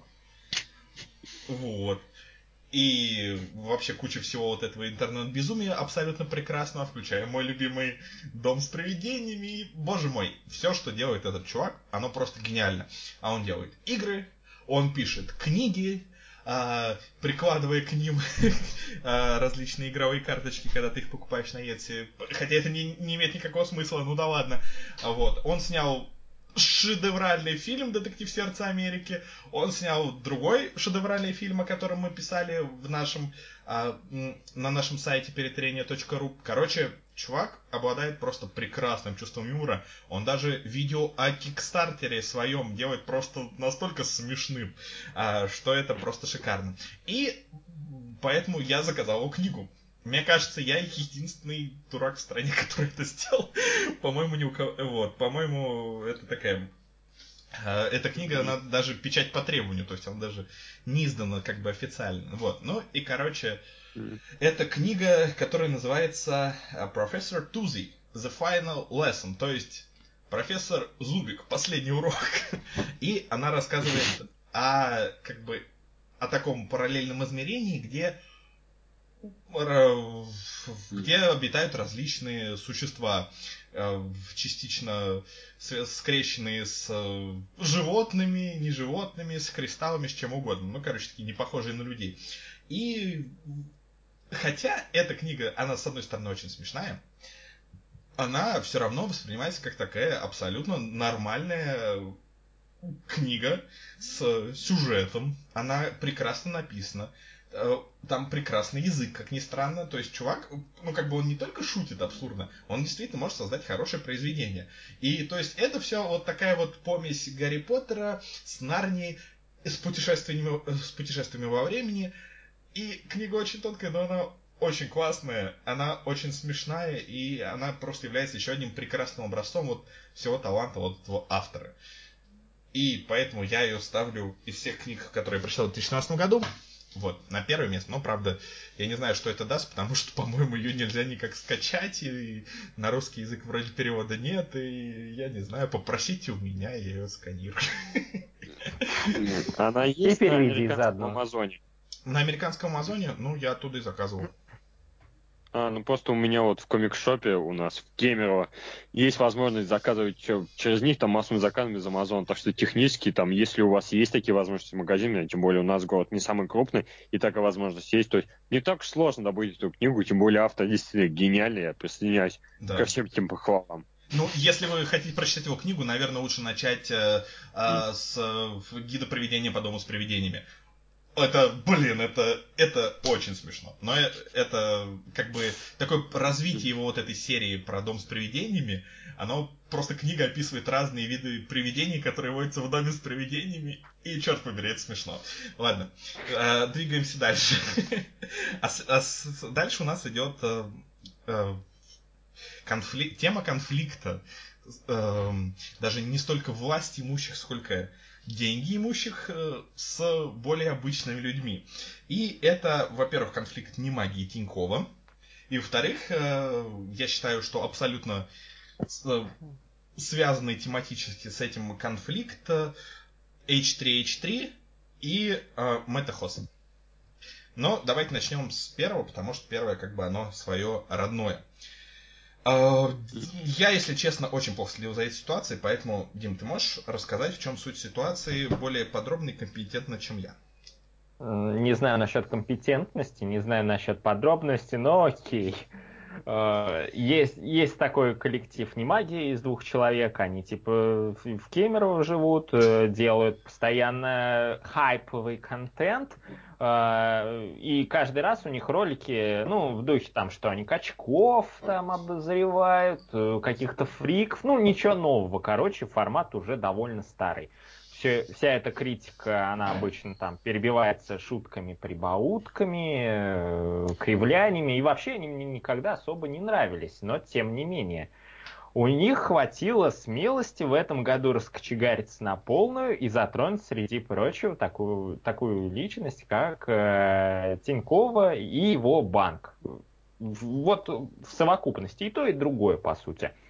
Они рассказали о том, какая это банковская система прогнившая, извините, простите, А, э, и рассказали о том, какой же гнилой человек, извините, простите, этот Тиньков, и, э, ну, в итоге Тинькову это не понравилось, и ему еще не понравилось, что там не самом лесном ключе упомянули его жену, и э, его, собственно, банк, э, и вообще это все клевета, ложь, э, всех ненавижу. И он не только пообещал ребятам, что будет судиться, и не только потребовал публичных извинений, но еще и снабдил, точнее так, дал команду каким-то там своим браткам из ФСБ или откуда уж они там, которые приехали из самой Москвы в самое Кемерово и просто вломились в квартиру к одному из э, авторов этого вот не магии. Из МВД. Что по- Из МВД, вот. Я вообще сначала чуть ФБР не сказал. Сойдет. Ну, было бы вообще А в чем разница? Буквы Ну. разные. Come on. Да, Точно. Стоит. Ну, в общем, это какой-то беспредел форменный и попахивает 90-ми, как по мне. И, ну, то есть, это еще перекликается все с темой э, тех массовых извинений по любому чиху. М, Это, по-моему, совсем какая-то недопустимая фигня, и, блин, так делать не надо. Хорошо, что в итоге конфликт как-то все-таки худо-бедно замяли, и, не знаю, то есть, не магия извиняться не стала, но каждый остался, короче, при своем. А конфликт сам себя исчерпал. Это, это хорошо. Вот. Но Ну- прецедент все равно нездоровый. Вот. А в этом зарубежном ютубе скорее чуть более здоровый был прецедент. Там есть такие популярные тоже чуваки. Э, Канал называется H3H3. Его ведут муж и жена. Этан и Хио Кляйн. Они очень, ну, очень популярные ютуберы. И э, на них подал в суд ютубер по имени Мэтт Хос. В общем, суть в том, что у них вышло видео, в котором они его критиковали. Ну, естественно, а, когда ты критикуешь чьи-то, чьи-то видео, точнее, его видео критиковали, да, то есть они использовали его фрагменты. И он решил как бы подать на них в суд из-за того, что вроде как они, ну, нелегитимно использовали его э, фрагменты его видео, и поэтому это не может попадать под принцип честного использования, и поэтому вроде как они должны все это нафиг удалить. А, ну, естественно, если бы этот э, конфликт развился, это привело бы к очень плохим последствиям, потому что на Ютубе огромное количество видео с реакциями, огромное количество всякой другой фигни, и а, поэтому, ну, и с ними всеми можно было бы судиться. Вот. Но, к счастью, эти чуваки выиграли суд, а, и а, на них, ну, им ничего за это не было, и был создан прецедент. Хотя в суде судья сказал, что, типа, это решение не значит, что все видео с реакциями попадают под принципы а, этого честного использования, вот, fair use, или как его там у нас переводят э, юридически, не знаю, но, тем не менее, это был прецедент, и поэтому с тех пор каких-то вот таких громких случаев, чтобы кто-то судился из-за использования фрагментов видео, не было. Ну, раз мы с Димой поговорили, Никит, выскажи свое такое вот веское мнение по этому поводу. По обоим поводам. Не, не уверен, что оно будет веским, честно говоря. Хотя бы вязкое. Хотя бы Да, мнением. вот вязко могу дать. То, что я очень горд тем, что живу в Кемерово, где у нас выломают двери московские МВД. Потому что, ну а чем еще тут остается гордиться? Магазин комиксов, который доставляет из американского Амазона. Вещи одного порядка. Да. Да, абсолютно. И то есть, ну, ты... Блин, я правда не знаю, что сказать. Идем дальше. Да.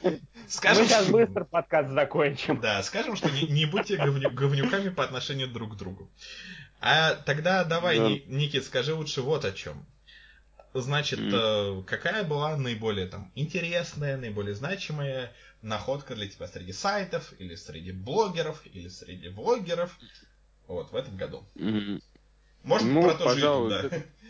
Как хочешь. Да, вот в начале этого года я обнаружил, что есть такой паблик Geek Corps, причем, оказывается, он был довольно долгое время, мой лучший друг, один из первых репостов, что у нас был в общине, был оттуда. Это было года три назад, но я тогда не обратил внимания. Сейчас обратил внимание, потому что там каждый день в 18.35, по-моему, время публикуются посты очень интересные, подробные, американцы и так далее. И как бы выяснилось, что у этого всего один автор по имени Никита Сухорученко. И я начал читать, мне очень понравилось, как он пишет. Я не всегда согласен с тем, что он пишет, но, тем не менее, у него действительно очень интересный ход, мысли, у него интересная биография, и как бы в итоге все это стало довольно неприятной историей в том плане, что он ушел с этого паблика, и до того, как он ушел, там было, в принципе, очень некрасивое поведение со стороны, но при этом он вел другой паблик, уже по общей мысли называется ортоблога. И в том числе это в основном записи с его страницы, и вот уже там целая раздолье самых частых текстов в итоге. Сейчас я каждый день читаю его тексты, которые хоть у него более страниц, которые потом рано или поздно будут дублироваться этот паблик, поэтому я не подписан на паблик, потому что там не, нету оригинального контента. Тем не менее, просто как-то неожиданно обнаружил, что вот в каком-то очередном там из этих сотен тысяч гиковских пабликов можно найти вот такого интересного человека, который может писать обо всем что угодно, и в том числе о зеленой стреле. Мгм. Ура. И о пицце каждую неделю. Да, кстати говоря, это очень интересная рубрика, когда он там говорит о том, какую он пиццу заказал, какой будет смотреть. Хотя, наверное, странно говорить, что это интересно. Ты как знаешь, как эти все западные блогеры, которые там просто дурачат на камеру, это примерно то же самое, но в виде текста. Это действительно очень забавно и интересно. Ну, а у тебя, Дим, что было? Э, Ну, так, я, наверное, с- ладно, пофиг, я не буду насчет э, этой персоны, о которой Никита говорил, что-то там распинаться. Я потому что читал все это добро и благополучно отписался. И пицца, Я- пицца не понравилась, невкусная была. да? Мое сердечко не вынесло в какой-то момент э, засилие некоторых очень спорных постов и очень спорных реакций на зда- здоровую критику. Ну вот ты и высказался. Нормально. Да. Не, А, ну да, на самом деле я это даже мог бы поддержать. Ну, тем, Да. тем лучше. Спасибо. А, Я, наверное, отмечу из э, лучших находок 2017-го гендер флюидного вертосексуала. Э, Это такой блогер на Ютубе, который вообще на довольно злободневную тематику снимает ролики. А, Чтобы кратко изложить суть, я, наверное, просто зачитаю название некоторых из них. А, Судья Мила Янапулус и Трапы. А, Две няшки-феминяшки, один вертолет. Рецензии на феминистский митинг партии «Яблоко». А, Никсель-Пиксель советует полюбить жир. Как продавать феминизм вместе с Монки. И, конечно же, Трамп и Пепе победили. А, Короче, э, кратко суть такая, что чувак критикует э, так называемое движение ред-феминизма. То есть есть э, феминизм здорового человека, когда там за равные права, за вот это вот все. А есть э, феминизм курильщика, когда э, ребята там совсем упарываются, начинают нести какую-то чушь, про стрелку не, стрелка не поворачивается и все такое. Это немножко, наверное, тема дальнейшая для обсуждения по нашему плану как раз. И, в общем, э, Чувак очень интересно разбирает матчасти, он очень харизматичный, у него просто шикарнейший голос, такой прям нежный, бархатистый, я не знаю, я просто... Он мог бы унести любую чушь, я бы все равно слушал. Э, Так что, да, это, пожалуй, лучшее открытие 2017 года. Вот. Опа как. Прикольно. А, ну, тогда давайте теперь я подумаю, что я хочу сказать по этому поводу. Вот. Я думаю, что самым приятным событием с точки зрения блогов, с точки зрения сайтов в этом году был наконец-то возобновление работы ножа.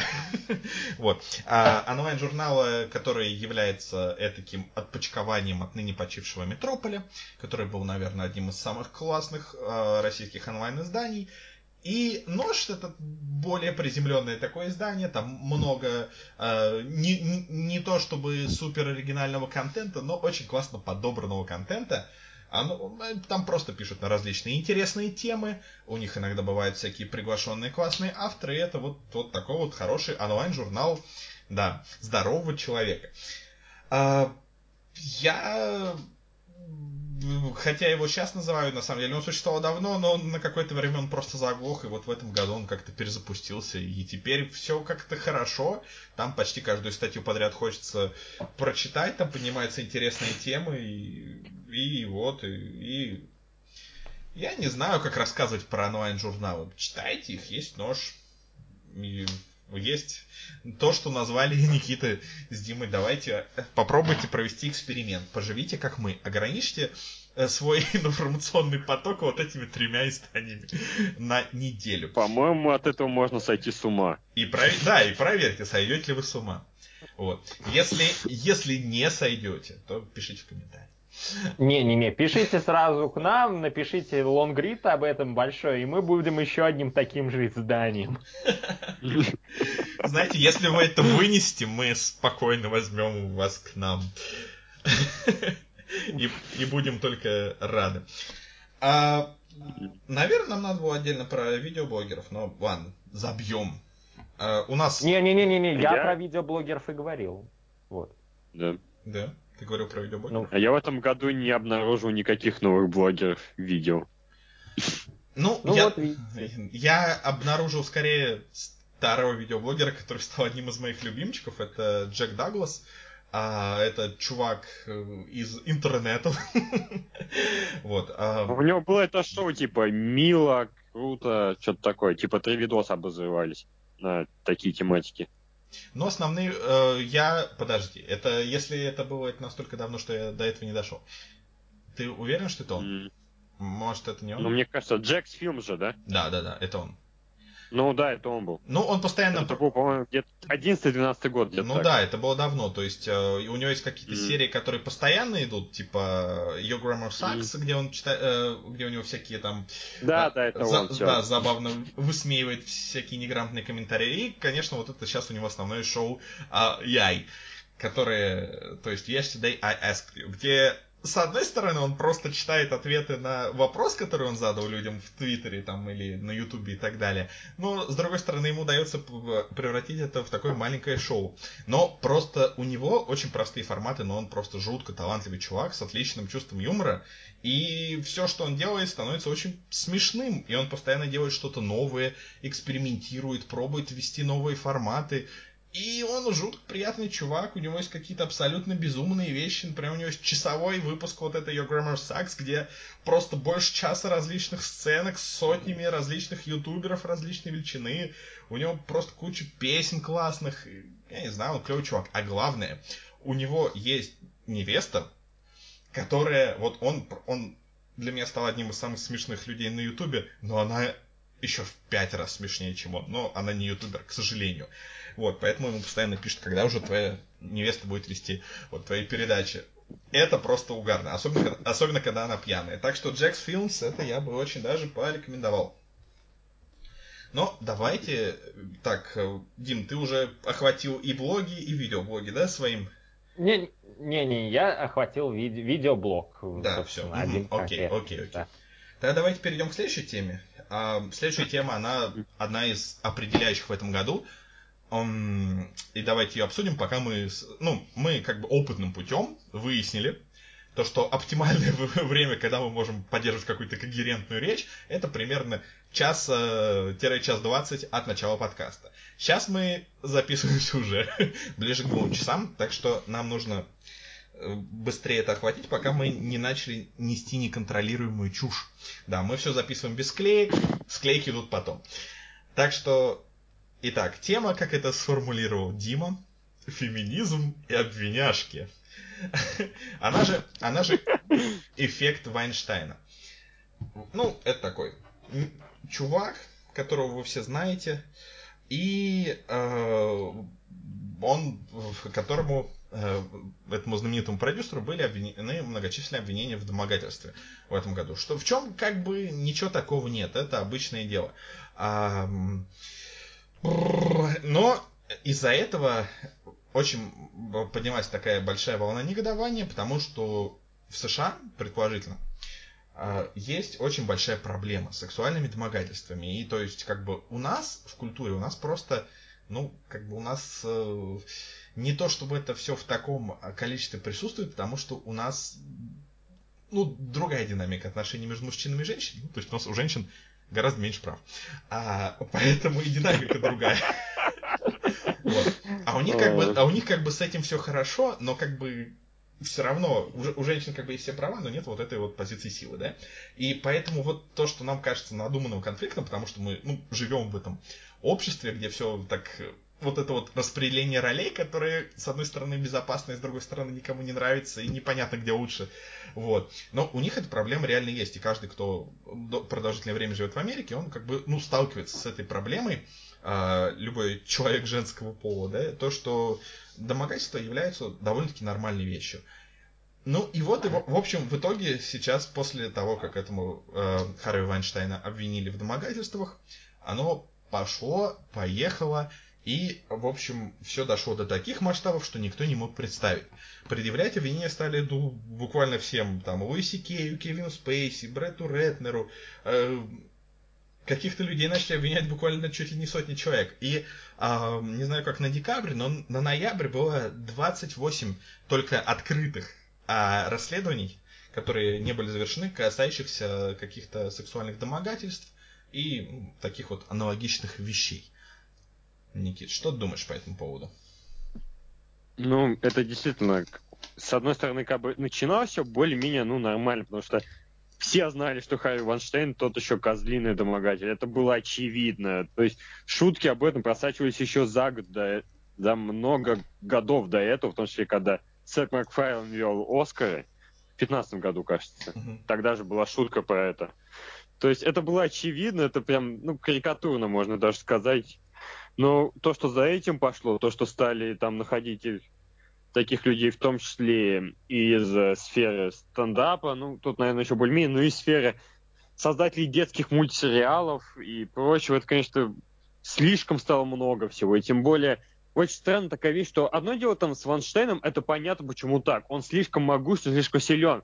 Но по сравнению с другими людьми, почему нельзя обратиться в полицию и рассказать такая? Тем более, раз у них там уже чем больше прав, чем у нас.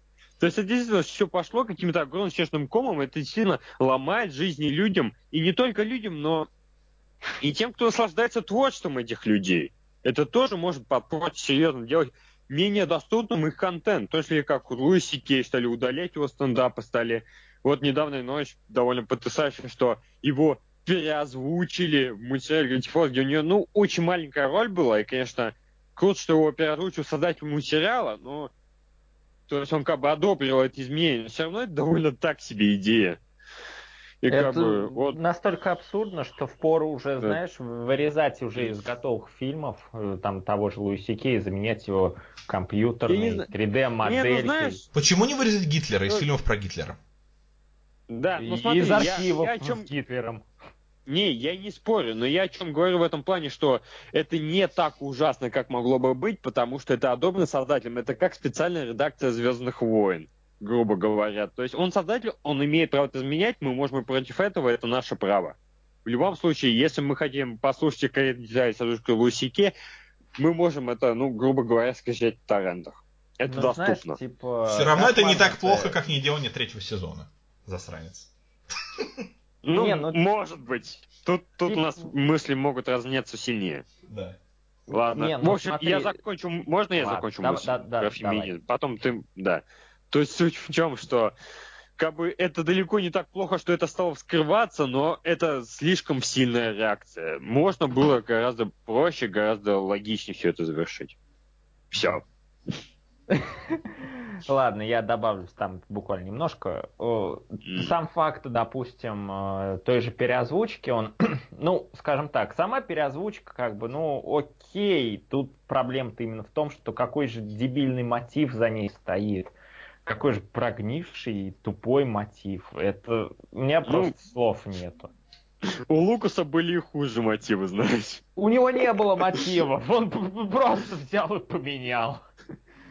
Я у не него знаю. был один большой мотив, называющий о том, что эти фильмы не соответствовали его видению. Вот и все. Вот именно. Ну ладно, окей, у него видение какое-то было, там, видение вселенной, там, хрен знает что еще. А тут просто э, чувак, который в будущем как-то зашк- зашкварится, в общем, я не знаю, он типа на репутацию, что ли, повлияет. Я не понимаю, как это работает. Я не... Ну, то вообще. есть смотри, вот смотришь такой мультсериал с детьми, и видишь это камео, и тебе отец говорит, а вот этот дядя мастурбировал перед женщинами, и он об этом их спрашивал. будет. Херовый это будет Ну, отец. Де- Знаешь, те, кто смотрит мультики с детьми, они вообще ужасные люди. Так что и вообще те, кто мультики смотрит, да? Нет, Да, существа.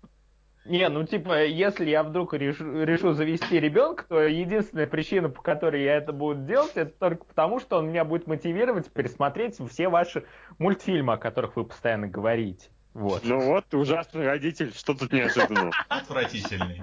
Никогда, никогда, пожалуйста. Никогда-нибудь. Да. Хорошо, эту просьбу я выполнил. Так и быть. Договорились. Да, в принципе, мне даже стараться не придется. Ну, блин, если бы ты был, если бы ты был в японском аниме, то тебе пришлось бы стараться, там же всегда на, любо, на любого неуверенного в себе парня там гарем с тентаклями. Главное, залезть в робота. если понимаешь, о чем я. Ну, опять же, да, как бы я, в принципе, в чем-то соглашусь, в чем-то нет, но я считаю, что в принципе, конечно, это все в целом хорошее явление, то, что люди перестали бояться рассказывать о различных преступлениях, но, опять же, а, мы никогда не знаем, что из заявлений правда, что нет, и а, действительно, возможно, э, не всегда именно громкая огласка должна быть, ну, максимально правильным вариантом, ну, как бы в целом явление на уровне общества, то, что вот хорош это терпеть, это круто, да, и когда вот оно перестанет эм, иметь масштабы вот какой-то вот этой эпидемии, какой-то лавины, и просто это станет такой нормой, то, что вот, если до меня домогались, то эм, я могу подать, э, э, я не знаю, заявление в полицию и не стесняться э, быть там, э, что у меня окажется давление, что на меня будут косо смотреть и так далее. Но в целом, да, все это выглядит э, немножечко... Я не могу судить, э, но кто знает, сколько из этих вещей правдивы, сколько из этих вещей неправдивы, сколько делается для привлечения внимания, а, сколько является привлечений. Я, как бы, наверное, воздержусь от какого-то оценочного тут суждения. Тут все, скажем так, это хорошая вещь на будущее, сейчас это не, очень неоднозначная вещь. Так что, мне кажется, так. И опять же, опять же, если вспоминать, многие случаи обвинений были основаны на том, что какой-то там, вот, допустим, известный чувак, Мгм. там лет 20 назад, Люди не меняются. такое. Да. ну что-то такое сделал, и вроде бы как этому, конечно, нету доказательств, но вроде как, мне кажется, это было похоже на домогательство. Может быть, так оно и было. А Ну. может быть не было. Типа же учеными там доказано, что э, свойства памяти... чукотскими учеными доказано, что свойство памяти человека, ну, такое, что, типа, память может там как-то подстраиваться, она, ну, человек что-то начинает додумывать, домысливать, пытаться собрать цельную картину из того, там, каких-то пробелов в памяти. И в итоге может получиться так, что там, допустим, гипотетически, я лет там 15 назад, как- блин, блин, сколько мне так, блин, мне мало было, но тем не менее, допустим, Оставь 15, Допустим, да. Пусть будет 15. Ну, допустим, я в этот момент там, типа, шел по улице, такой ля-ля-ля, там, прыгал, там, не знаю, когда люди, у них счастливая походка, и они начинают, типа, такие бегать и руками размахивают, и, допустим, я, когда во время этого размахивания руки случайно полапал какого-то мужика за яйца, ну, так, случайно. А он через 20 лет подумает, что это было домогательство, и мне же хана будет. Да, Не, да. ну знаешь, можно пойти гораздо проще. То, что есть реальные случаи, когда э, была в информационной среде США паранойя по поводу педофилии. То есть были реальные случаи, случаев было много, когда женщины думали, что их домогались в детстве, но на самом деле это было их воображение, связано в первую очередь с этим параноем. И были прям люди посажены в тюрьму за эти обвинения, которые были лишь выдумкой. Да, есть такой феномен, Да. кстати, да, тоже читал про это. К сожалению, такое бывает, да.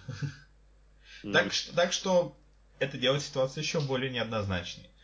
Ну, так что не знаю. Но людям же проще всегда делить на хорошее и плохое, так что... Так что давайте поделим, да. Это плохо, это хорошо. Проголосуем. Да. Голосуйте за Навального. Отлично. Это хорошо. А на какой, на какой, на какой теперь должность надо за него голосовать? Ну, тут советовали... Воображляндии. Не, ну тут в это советовали кто-то из председателей ЦИК или кто там это, типа, пусть он поработает сначала в ЖЭКе и докажет, что умеет руководить. Вот. Отлично. Э, Э, Это было бы Ну, забавно. зна- э, ЖЭК 2018. Вот. Ой. Ну, он, можно его заново просто переизбрать президентом Грузии, как он уже был в Лепре. В, на сайте э, Лепрозори есть такая виртуальная, я не знаю, сейчас она есть или нет, такая виртуальная должность президент Грузии. Вот, и Навальный как-то избирался в президенты Грузии, что делает его сравнение с Саакашвили а, с реальным президентом Грузии более смешным. А, так что, пожалуйста, Можно, я не знаю, на 2 есть какие-нибудь должности. Так что можно попробовать сюда. Ну, давайте тогда пере- э, будем потихоньку двигаться к концу. Еще пару тем и закрываем лавочку. Всего. Да, все, закрываем, да, все, все, и, и, и валим.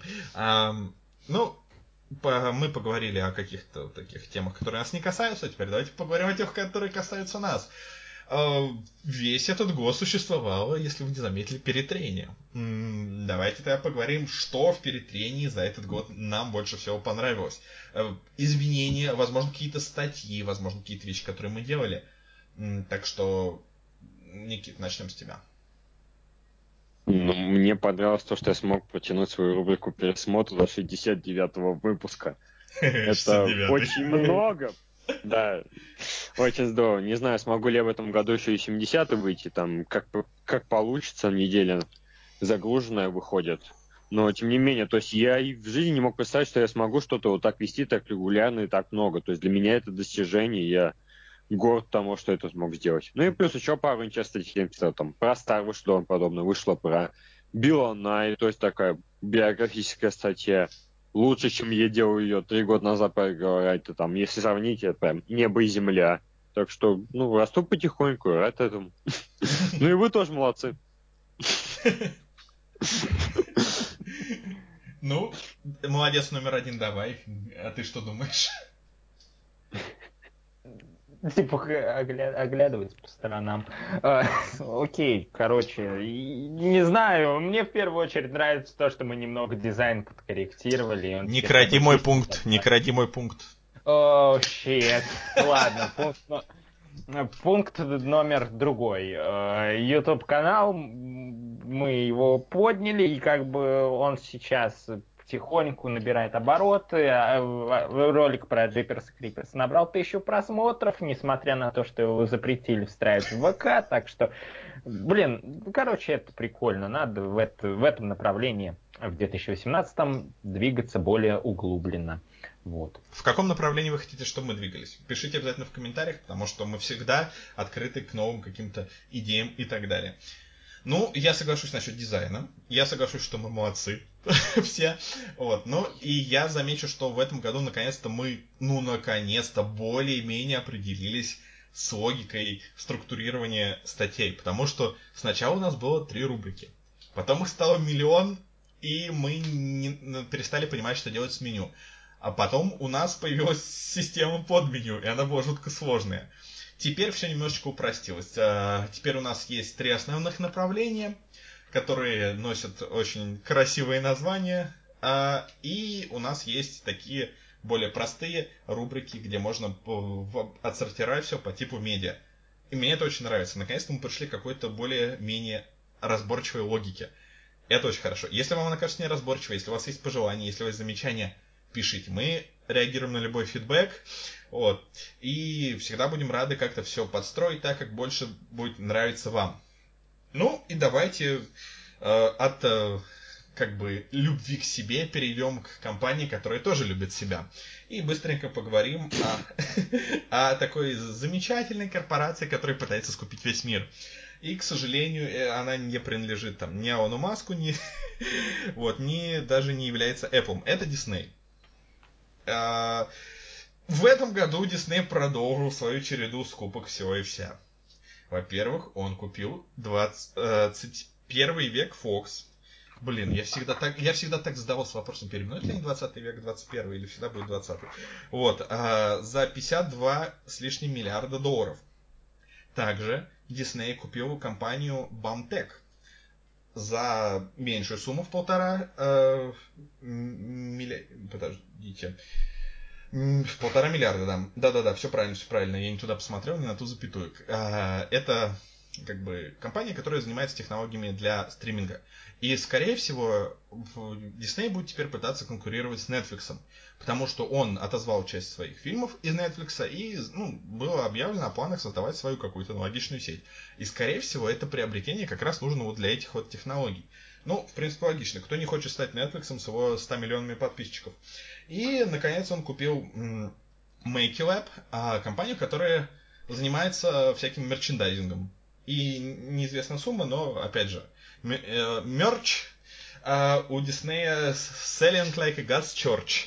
Вот, так что, так что вот.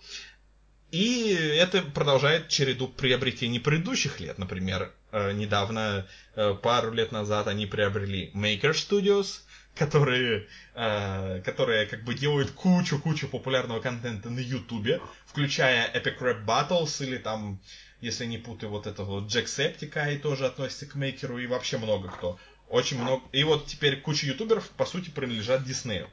А, до этого, ну, Lucasfilms, ну и, короче, вот они вот такие вот чуваки. Что вы думаете про тот факт, что Disney сейчас фактически контролирует около 40% э, рынка э, вот таких вот развлечений, в- в- как ми- как минимум в Штатах? Никит. Ну, я, честно говоря, не могу понять, откуда ты взял именно цифру 40%, потому что это, если будет доказано, что они контролируют 40% и больше, то они не будут контролировать эти 40% Ну и вот, больше. да, многие на это и надеются, что как бы антимонопольный комитет Да. заблокирует сделку. Но вряд ли. Вы вы помните, когда, извините меня, законы менялись под давлением Диснея, когда их а, Да. персонажи, да, уходили в публичную со- собственность, а, да, Мгм. да, но потом закон был под Да, давлением и- Диснея изменен. Мгм. Да, и причем самое замечательное, что в итоге из-за этого огромное количество другой интеллектуальной собственности оказывается в пузыре, из-за которой не может никуда двигаться никому принадлежать. Ну, в целом, мне сложно быть объективным к Диснею, потому что я люблю Дисней, он очень много замечательных и превосходных вещей мне подарил. И в том, что люди, которые им нравятся, то есть это превосходная площадка для огромного количества авторов и, и, и действительно огромное количество интеллектуальной собственности, с которой можно экспериментировать, двигаться. Не всегда удачно, не всегда широко, но тем не менее. То есть это действительно уникальная вещь. И Я не понимаю, почему нужно покупать Fox. Почему нельзя быть просто в содружестве? То есть сама идея того, что вот есть Fox и Disney, они создают общую площадку для стриминга, как конкурент Netflix. Это отличная идея. Зачем покупать? Причем за такие просто невероятно огромные деньги, которые это, об- это получается где-то 80% общего а, ну, общего оборота денег студии. То есть, если это, если что-то пойдет не так, если там что-нибудь по деньгам будет не то и не все, то это будет огромная катастрофа, в принципе, для всего мира развлечений. Это очень опасная сделка, к тому же, в том числе и для Диснея самого. Это может быть крайне опасно. То есть, как я вижу, есть только два очень выигрышных момента для Диснея в этом плане. В том, что они окончательно получают все права на четвертый эпизод Звездных войн, там, обойдя все старые договоренности, потому что иначе они бы никогда бы не пришли до по этому пункту, понятно почему. И то, что там права на определенных персонажей вселенной Марвел, это тоже очень выгодно. Это самые банальные, самые объективные вещи, но действительно очень страшно представить, что может быть под контролем, и надеюсь, что все-таки сделка не состоится, потому что это слишком опасно. А ты, Дим, что думаешь?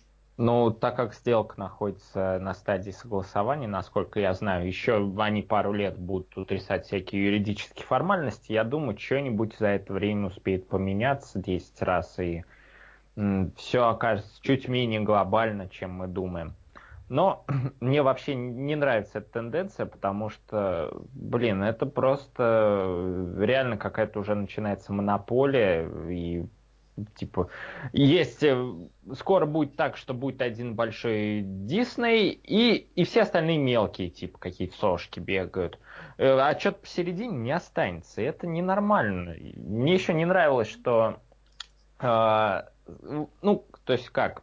В общем, когда я читал про какие-то там господство корпораций, то, что корпорации правят миром, вот это вот всю фигню, я всегда считал, что это достаточно так, так э, надуманная, что ли, какая-то проблема, и на самом деле не стоит преувеличивать. Но, но вот э, после таких новостей, мне кажется, все-таки, наверное, все эти теории заговора, заговора про корпорации чуть более разумны.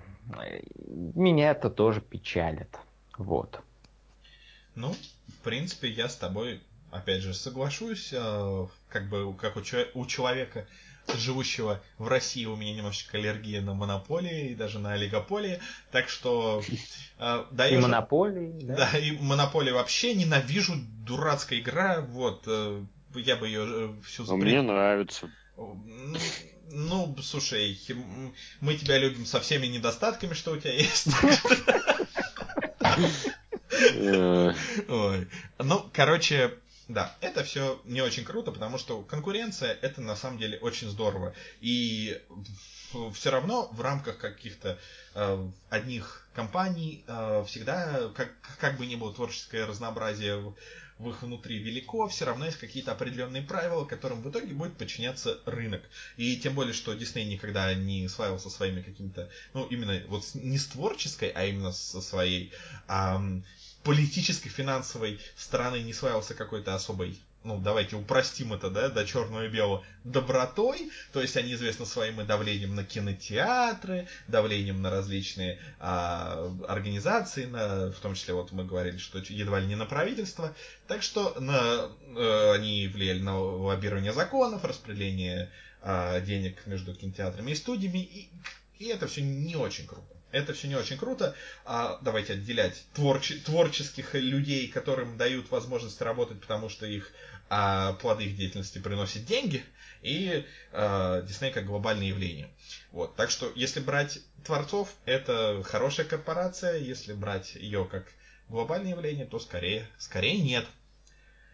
Ну, а что вы думаете по этому поводу? Пишите в комментариях, как и по любому другому поводу. Мы не все рассмотрели. Подкаст вышел рекордно длинный.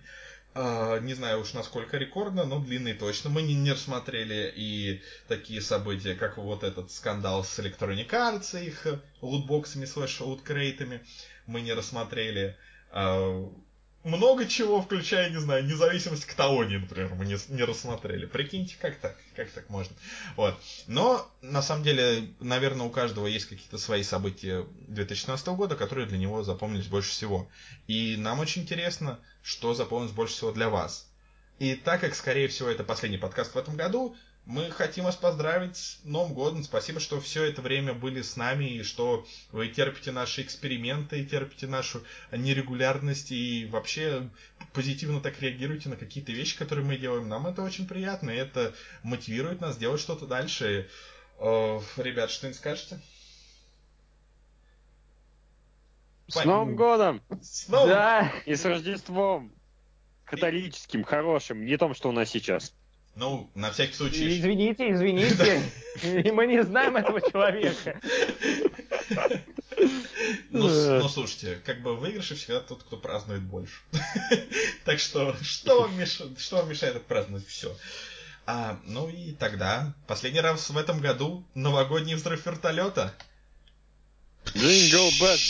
Джингл бдыщ.